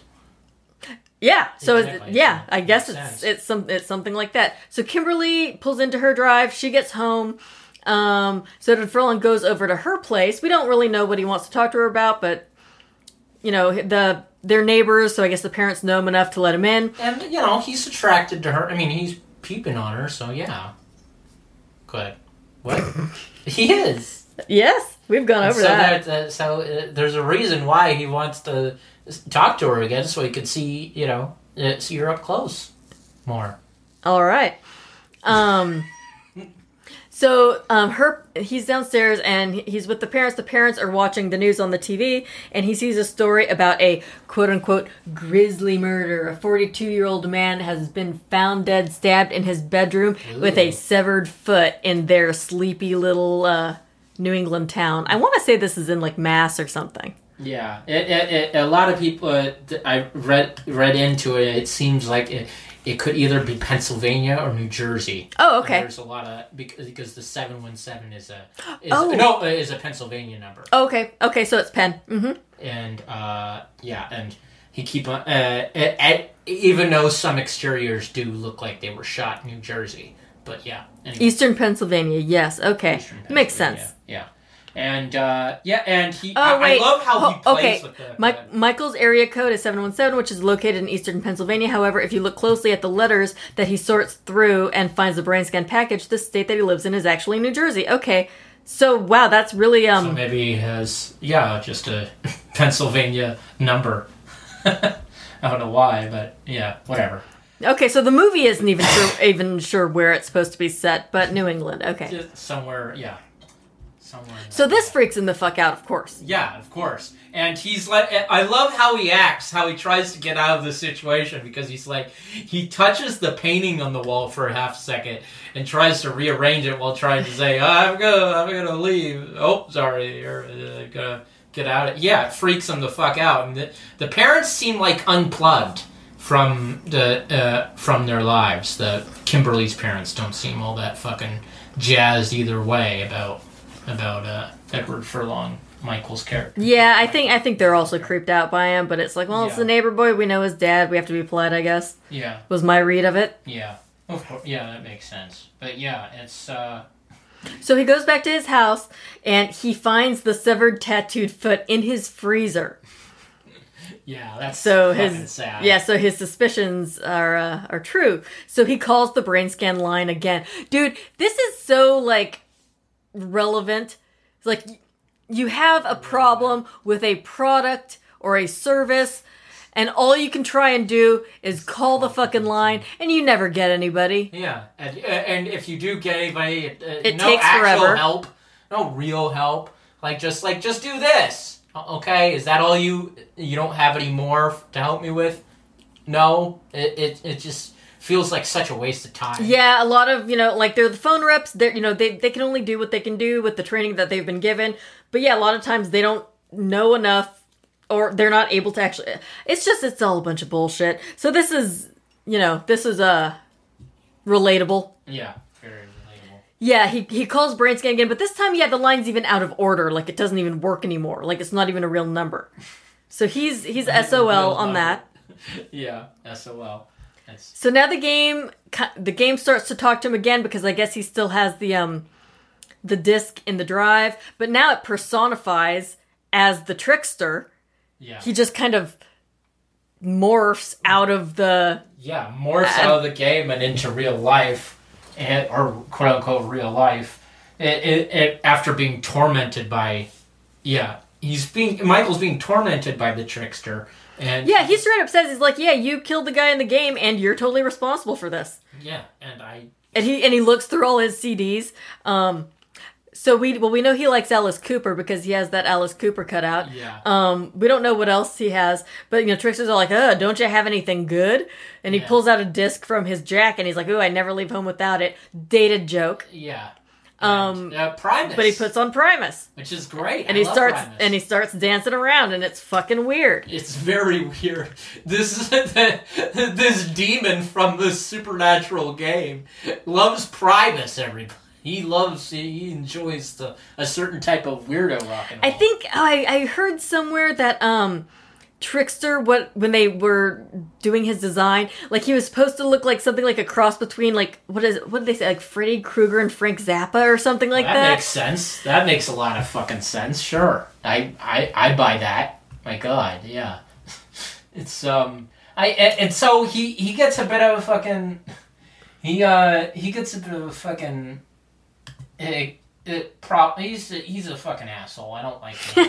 He's I, I think he is. He's a fucking asshole. He's a, he's a trickster. It's not it's not cool.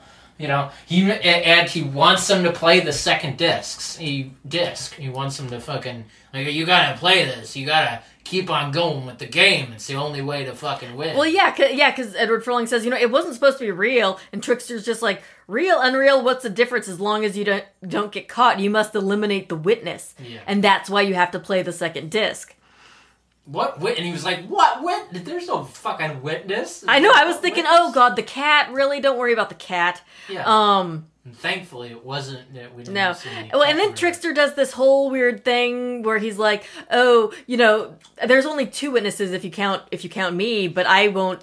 I certainly won't tell on you. They could, you know, break my fingers one by one by one by one." And he breaks his own fingers, and he's like, "You know, they could gouge out my eyes," and he like kind of pokes his fingers in his eyes, and it bleeds, even though his eyes are still there. And then he's just like, "Oh, but no country western music, please. Every man has its limits." It's Oh, like, "Oh, hardy har har har."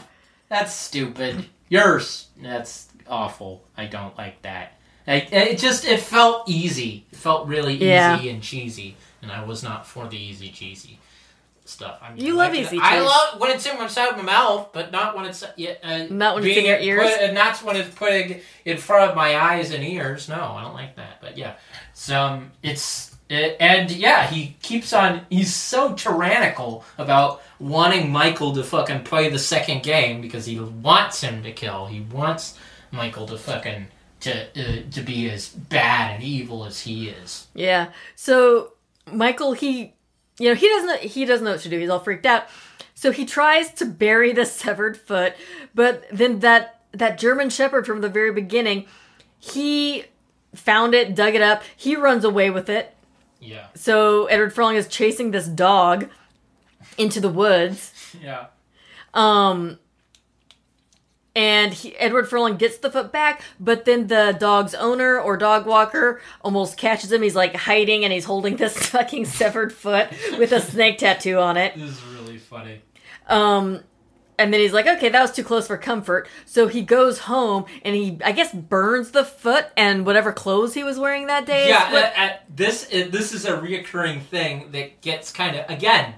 John Flynn, muddy as fuck, apparently, because weird. Uh, I was a bit confused later about whether or not the fucking foot was still like viable a little bit later on when they tried to fucking.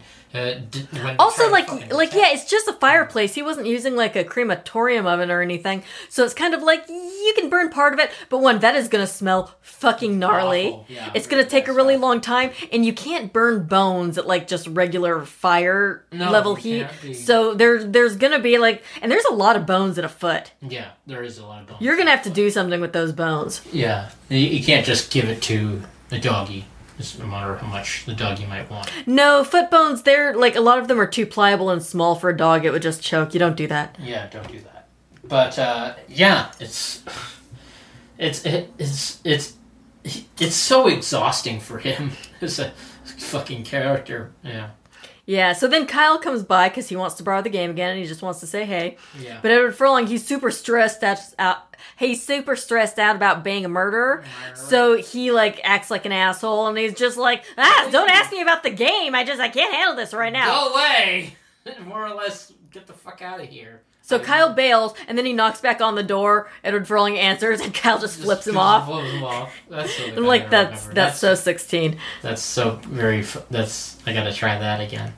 But uh, if I'm not if I'm unhappy with somebody, they close the door on me. I just uh, knock on the door. And just here, him here you go. him Check a- this out. Look yeah, at this. When they open This is what I think of you. Yeah, middle finger. But uh, yeah, all right. Okay, so Kimberly stops by Edward Furlong's house to give him his mail and the school newspaper. And which is like, well, he's there, he could have gotten the mail, but he's staying home from school because he just he can't hang. He, Yeah. he can't handle school and all this Brainscan shit at the same time. And the new brain sta- Brainscan disc is in the mail.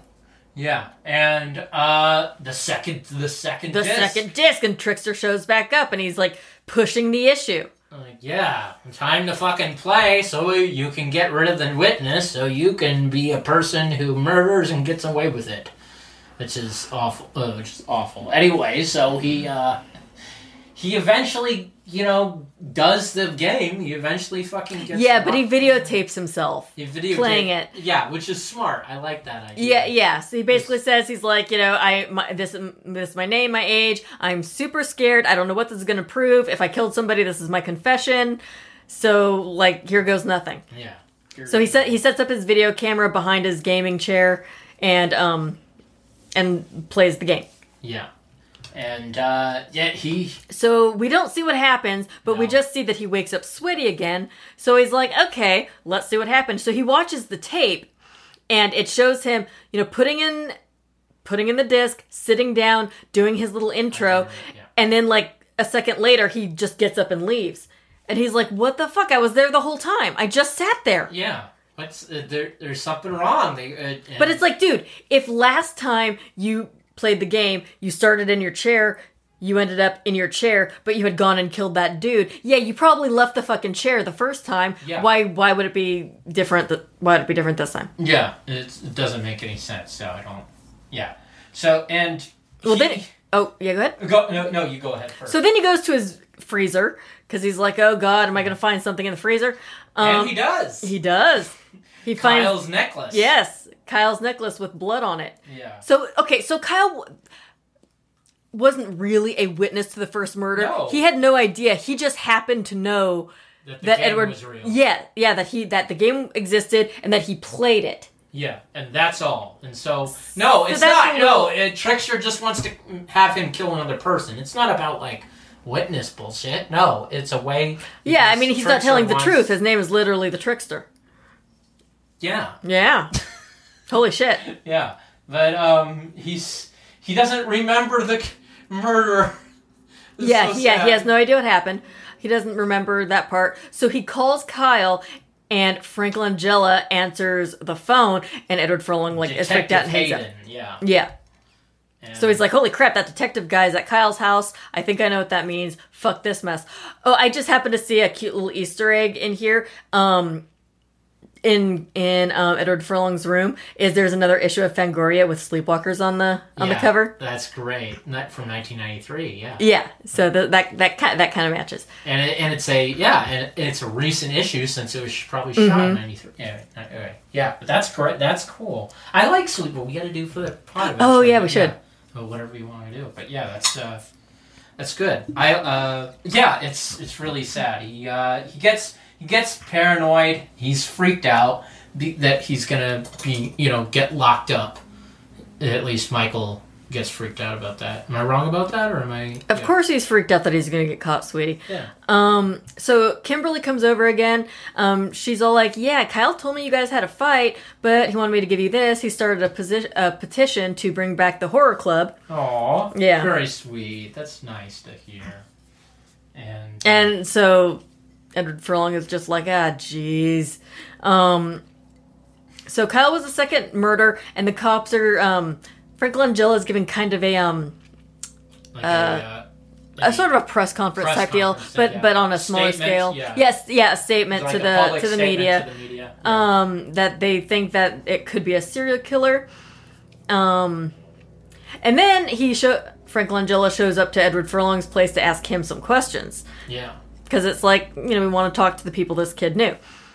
And he's just like, uh, so you you know you, you haven't been in school. You we asked some of your classmates about you, and he's like, oh, I hope they you know had good things to say. And Frank Langella is just No. like, just like, uh, no. Th- what were the words that came up? And he asked another cop, and then the cop said, you know, um, frightening, weird, freak came up a few times, and it's just like, geez, that's That's sad. unnecessary.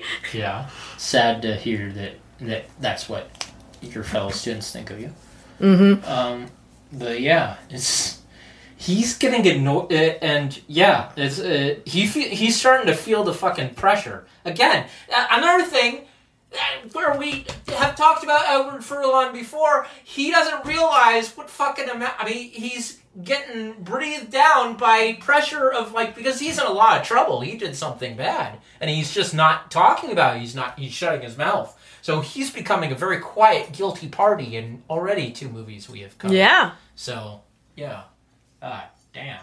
So then the cops bail, and um, Frank Langella mentions, "Oh, we need to get more info on this because um, there's you know fresh ashes in the fireplace, and it's summertime." Summertime. Yeah. Oh, oh, because Frank Langella also asked Edward Furlong. He's like, um, "Yeah, I was at Kyle's house right after he was murdered, and your voice sounds familiar. Did you call the house?" And he lies and says he didn't. But Frank Langella's like, "No, I know it was him. And what's up with those ashes? We need to get a kit so we can test those." Yeah. that's that's true though. That's, that's fucking sad. All right. Well, there there you go. All right. Which is also like, dude, if you're gonna burn murder evidence because you want to get rid of it, clean out your fireplace as well. I know he doesn't expect anybody to come over, but it's like cover your fucking tracks, bro. Yeah, uh, obvi- obviously cover your fucking trash. Fucking, uh, if you If nothing like else, put them in the garbage. else, Yeah. If you've already ki- quote unquote killed somebody in a video game and you, it feels too real, I uh, always be extra careful. These these people are not extra careful in their in their murders. Fucking depressing, dude. But yeah, Oh, and then Trickster shows up and he shows um, Edward Furlong the school newspaper that Kimberly brought. Yeah. Um, and it has like a fake interview Yeah. where she interviewed him after Kyle's death, saying that, you know, ooh, I just missed my friend and everything. So he's pissed. He's pissed at her. yeah, But then I think it's also just Trickster trying to trying to manipulate him and Yeah. make him kill Kimberly. But now you have to kill Kimberly, you know, because then she knows about all this fucking shit. You gotta make sure that she is murdered. Ugh. what, what a what an asshole, this trickster. Yes, the trickster he turns like um a few drops of blood into the third disc, so he doesn't even have to wait for the post office this time. Yeah. um, because he has to remove a clue from Kyle's murder. And and Edward Fur- Furlong is just like, dude, how am I? supposed? I don't remember anything that happened when I played that second disc. I don't know what the clue is. I don't know where to look. What the fuck? So Trickster goes back into the TV and he's like, it was your footprints in the mud by his house. Go take care of it. You have half an hour. Don't run out of time. And Edward Furlong's like, well, what if I run out of time? And Trickster's just like, well, you lose. Then you lose. Too bad. I don't give a fuck. Yeah. Yeah, he really doesn't give a fuck. he he really doesn't feel like like he. Yeah. It's frustrating. Anyway. So then Edward Furlong he dreams that he's making out with Kimberly, but then she turns into the um the corpse of the first victim. It is really creepy. It's sick. So it's like, uh, I'm horny and a murderer, and it's all blending in my dreams. Yeah, like it should. But uh, yeah, And Frank Langella does go into Edward Furlong's house. I don't know, like, so he doesn't seem to have a warrant. If he did, No. if he does, he he's not presenting it. he's so this, not going to be able to Yeah, so this convict. yeah, this Edward might not be admissible evidence. Um, so I don't know where Edward Furlong is during this time because he hasn't been going to school or anything. No. So it, is it when he goes when he's playing the game and he goes to get the footprints and there's like the search party of all these dudes in the neighborhood Yeah. and Frank Langella tells them that they can't have any um any weapons because if they have any weapons they're going to get arrested or something. Yeah, Um so I think that's when he goes and he takes some acid ashes from the fireplace and he has them tested. yeah, that is true. No, that's right. Okay, so I, yeah, if my if my chronolo- chronology is correct there. Yeah, I think it is. I think it is, baby. But uh, So so yeah, okay. So then Edward Furlong is playing the third di- the third disc to fix the footprints in the mud, and this time it's third person view, so we actually see Edward Furlong doing what he's doing. yeah, and Um. Oh, and then Trick Trickster phones who I think is Kyle's dad, because if Edward Furlong is in Kyle's yard because of the mud. I think it's Kyle's dad that Trickster phones to tell him that there's an intruder in his yard. Yeah, and he's So Yeah. Trickster's just he's just trying to fuck him up. Yeah, he's he's he really is, he is really a chaos agent that, that that you know puts so much of this shit into fucking motion. Yeah, so Edward Furlong he's running from the search party. Um, the teacher who doesn't like him and wants to shut down wanted to shut down his horror club, he catches him Yeah, kind of conveniently. conveniently. Um, and he's just like, well, what are you doing? You know, what's going on here? And Edward Furlong doesn't know what to say because I imagine, I don't think they mentioned this. I kind of wish they would have. I'm imagining if they're doing a search party thing because they're thinking this serial killer is just randomly walking about looking for another victim. Yeah. Why it would be on that particular night, I don't know, but don't know yeah, either. I'm not sure. But is there a curfew t- taking place where if you're under a certain age, you shouldn't be out because otherwise it's like he could be doing anything it's just a neighborhood well, they certainly don't do curfews, especially. I mean, at least not in this neighbor. Not that it's being shown because we see like a a party at the very beginning where it's where it's just a party of a whole bunch of teenage kids. Just, Yeah, Kimberly was having a party at yeah, the Kimberly was on the first night, yeah. So we know that uh, that they're at least not cracking down hardcore like they could have if it's a big fucking party with that many people. But anyway, they're in they're in kind of like a construction area. Yeah. It's dark, it's, nighttime. We don't really see exactly what's going on. But then the um the shitty teacher, he kind of just knocks a pallet of bricks onto himself. Yeah. So he's out he's out for the count then. He's he out. might be dead, we don't know. But Edward Furlong did not do that. No, Edward Furlong did not do that part. So then the search party starts using this German shepherd who should probably get second billing in this film. Yeah, exactly. She's do- he's doing a lot of the fucking work and uh, keeping us interested.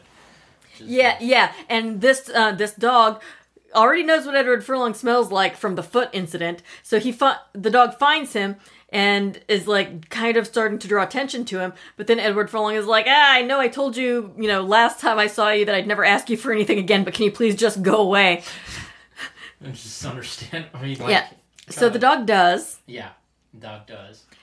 and then one of the search party mistakes Kyle's dad, who came out to see the intruder in his yard, because you know you're, there's an intruder in your in your yard, so he took a rifle out to his own yard. One of the search party, I guess, mistakes him for the serial, Serial killer, killer. and just fucking shoots, Shoots him. him, Doesn't say anything, insane. doesn't question him whether it's his house, what's going on. Just straight up fucking shoots him. Is so fucking scary. That's so fucking. So that yeah, they assume he's the killer for no real reason, just the fact that he's out walking with a gun. Yeah. Oh Christ. Which okay, maybe don't do that, but if he's on his that, own property, on I don't know. Property, yeah. But it's also like okay, so there's this search party trolling the neighborhood, but the people who live in the neighborhood are not being made aware of this. Yeah, uh, there's some holes in that. Yeah, there's some holes. Here. Yeah, it's a little wonky. Yeah. So uh, Edward Furlong talks to Trickster through the TV yeah. again, and um, Edward Furlong's freaking out. He's just like, "This isn't a game anymore. This is just crimes. Lots of crimes." And Trickster says again, he's like, "Well, not if you don't get caught." Yeah. And he's just like, well, you have to eliminate the other witness.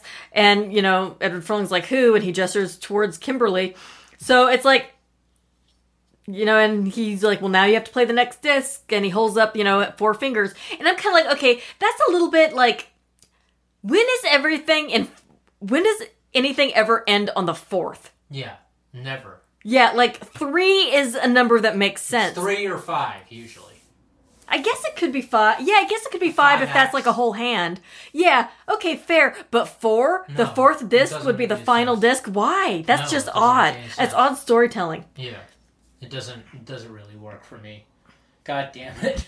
You're making me not enjoy. I mean, not enjoy. I mean, I'm fine with them. No, I just But thought yeah, it's weird. they could have. They could have. So, so many- They could have played with that to make it three. Yeah. Now we Or know, five. Yeah. Now we know what type of a. Not I won't say failure, but you, you, we know what type of mediocre director is not real. John Flynn is not looking into the details of the of his story that he's trying to. Well, it didn't say that he wrote this frustrating. screenplay, No, so I don't. didn't I don't know. how I don't know how much he had to do with any of these holes. You are the director of this, and if you're already rewriting something Mm. already, and you already think you know what you're fucking talking about, getting into the nitty gritty details about all of the uh, about these story points, especially when there's so many holes without uh, throughout, then that would be something you want to fucking clean up. Anyway. Yeah. And we see Frank Langella getting a report that the ashes that he had tested contained um, B negative blood, which is what the first victim had. We found that out, but also traces of O positive. Oh, positive. Yeah. So we don't know. Do we know if that's Kyle or if that's Edward Furlong? it might be Edward Furlong. Uh, Did he I'd say cut? Did he cut himself? Or did or did he also burn the necklace? I thought he burned the necklace. As Okay, well, it might have been that, and that might have been why there was only traces of it. Yeah. But that never really comes back. I don't Uh, think. and, yeah, and a- another thing that could have been cleared cleared up a little bit, uh, Mm-hmm. a little bit better, but no.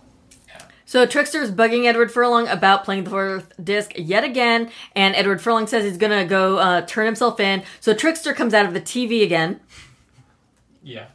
and you know forces him to play the last disc. So he does. Edward Fur. Oh, is this is this where um Trickster kind of goes inside Edward Furlong, or is that afterwards? I Is that thought after? was, I thought that was afterwards. Okay, so that's after. Okay, so Edward Furlong plays the fourth disc, fourth disc, and he is now at Kimberly's. He grabs her sewing scissors, which is gnarly, is very and goes to her room where she is sleeping. And he kind of acts like he's gonna do it. But he ref- he can't he can't do it. Yeah, he can't do it, so he stabs Trickster instead. And that, oh yeah, you're right. That's, when, when- that's when like Trickster's cartoon guts grab Edward Furlong's hand Fucking great. This is the this is the part that is and kind of pull him into him, and then Trickster like straight up eats Edward Furlong's head. Oh man. It, and they I- and they and they merge into one being. yeah. So he looks like Edward Furlong, but he kind of has like fucked up trickster facial scars and the red eyes. Yeah, and but it, it was supposed to be even more uh, disgusting and and and more of an amalgamation of the two of them and become this like Cronenberg type thing. Oh, really? It, uh, but they kind of cut they kind of cut that because they thought it was a bit too. Uh, you know, they were really proud of it, but I guess it got cut for some reason. Huh. I don't know why. But yeah, it, it, it feels like she. Yeah, it's. It's uh, it, it is one of the best effects in the movie. Although there is a lot of strange effects in this movie. Yeah. This uh, trickster uh, fucker looks very fucking weird. But yeah. Anyway. Well, yeah, because you know uh, Edward Furlong said like he's like, no, I can't kill her, I love her, and Trickster's like, well, it could be any girl in any window, which is probably true. Yeah. Um, so Edward Edward Furlong slash Trickster um, still has the the scissors, but then you know Kimberly admits to also peeping on him and taking non-consensual photos, and that's supposed to be a nice moment here. No, it's uh, and uh, guess what, uh, ladies and gentlemen who are listening, it's, it's don't do that. Yeah, it's- a nice moment. It's like, oh, but I, I'm a creep and I like you too, and that's supposed to endear her to him. no. Uh, that's very I- I- problematic. it doesn't ways. seem well. It's it, it, I can. It didn't seem authentic. It, again, it, we didn't get any backup to get us on her side of her being a fucking creep. Yeah, because we see we did see that she view. does take a lot of photos in general. That's kind of what she does for the newspaper, I think, Yeah, at school. but- But, still, But no, you didn't do that. You know, and we're it, it's like such a fucking cheap, fucking. Sh- uh, you don't need seems cheap and easy for uh, for you to do that at the fucking end. But yeah. So then Trickster, you know, he comes back out and he reveals Frank Langella from behind the door in Kimberly's house. Why he would be there, whatever. whatever. uh, yeah, so Frank Langella's character, you know, the detective Hayes, he shoots Edward Furlong. Um, you know, he's like, "Hey, you're a murderer, so I'm not going to arrest you. I'm just going to straight up shoot you." So that's when Edward Furlong really wakes up from the whole game. oh. And that's when we get kind of the the narrator, fantasy. yes, doing credits saying, "Oh, Brainscan from Scientific Perception Laboratories with our reality enhancing uh, blah blah." so he. So he freaks out. He's like, "This whole thing was a game." He freaks out. He starts tearing up his own room. Kyle's outside knocking on the door, being like, "Dude, what the fuck?" And um, so he's alive, and um, he um, Edward Furlong goes down. He hugs Kyle, and he's like, "Oh my god, it's so great to see you. I love you, man." And Kyle's Oh, just like, Thanks. "All right, Great. cool." Um. Yeah, and then Kyle's like, "Oh, it's a good thing you didn't get that Brainscan game. I like heard some stuff about it on the news. A, like a kid in Texas had his eyes exploded from playing it." And I'm like, "Whoa, I kind of want to hear more about that nonsense." yeah, that seems like a cool sequel. So Kimberly, like in the very beginning, she was having her party, and being as how he just played that game for a couple of hours, her party's still going on. And then you know Edward Furlong's like, man, shit could be so much worse. I could be fucking murdered by Frank Langella for being a murderer. Um, so you know what? Uh, carpe diem. Carpe diem. Let's go to the party. Let's go to the party. Um, So like, um, Edward Furlong asked one of um.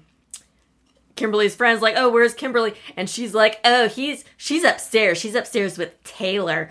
And Edward Furlong's like, "Yeah, can you just not be a bitch?" So he bails upstairs, and then Kyle that and was this. unneeded. You don't have to fucking say it like I that. think this is just like, oh, these are like uber hip uh, Yeah. teenagers Don't from be a bitch. from the slacker '90s type of Okay. type of shit. Uh-huh. And she's wearing this like the '90s like outfit ever. Well, like the, the best friend, yeah. Yeah, she was looking like kind of like a ra- like a like a gothy slash semi raver girl with like the tiny little red red shades, and Kyle's into it. Yeah. says her outfit looks I sick. dig your Garofalo look, baby. yeah, yeah, yeah. He's super into it, so they start flirting. So that's cute.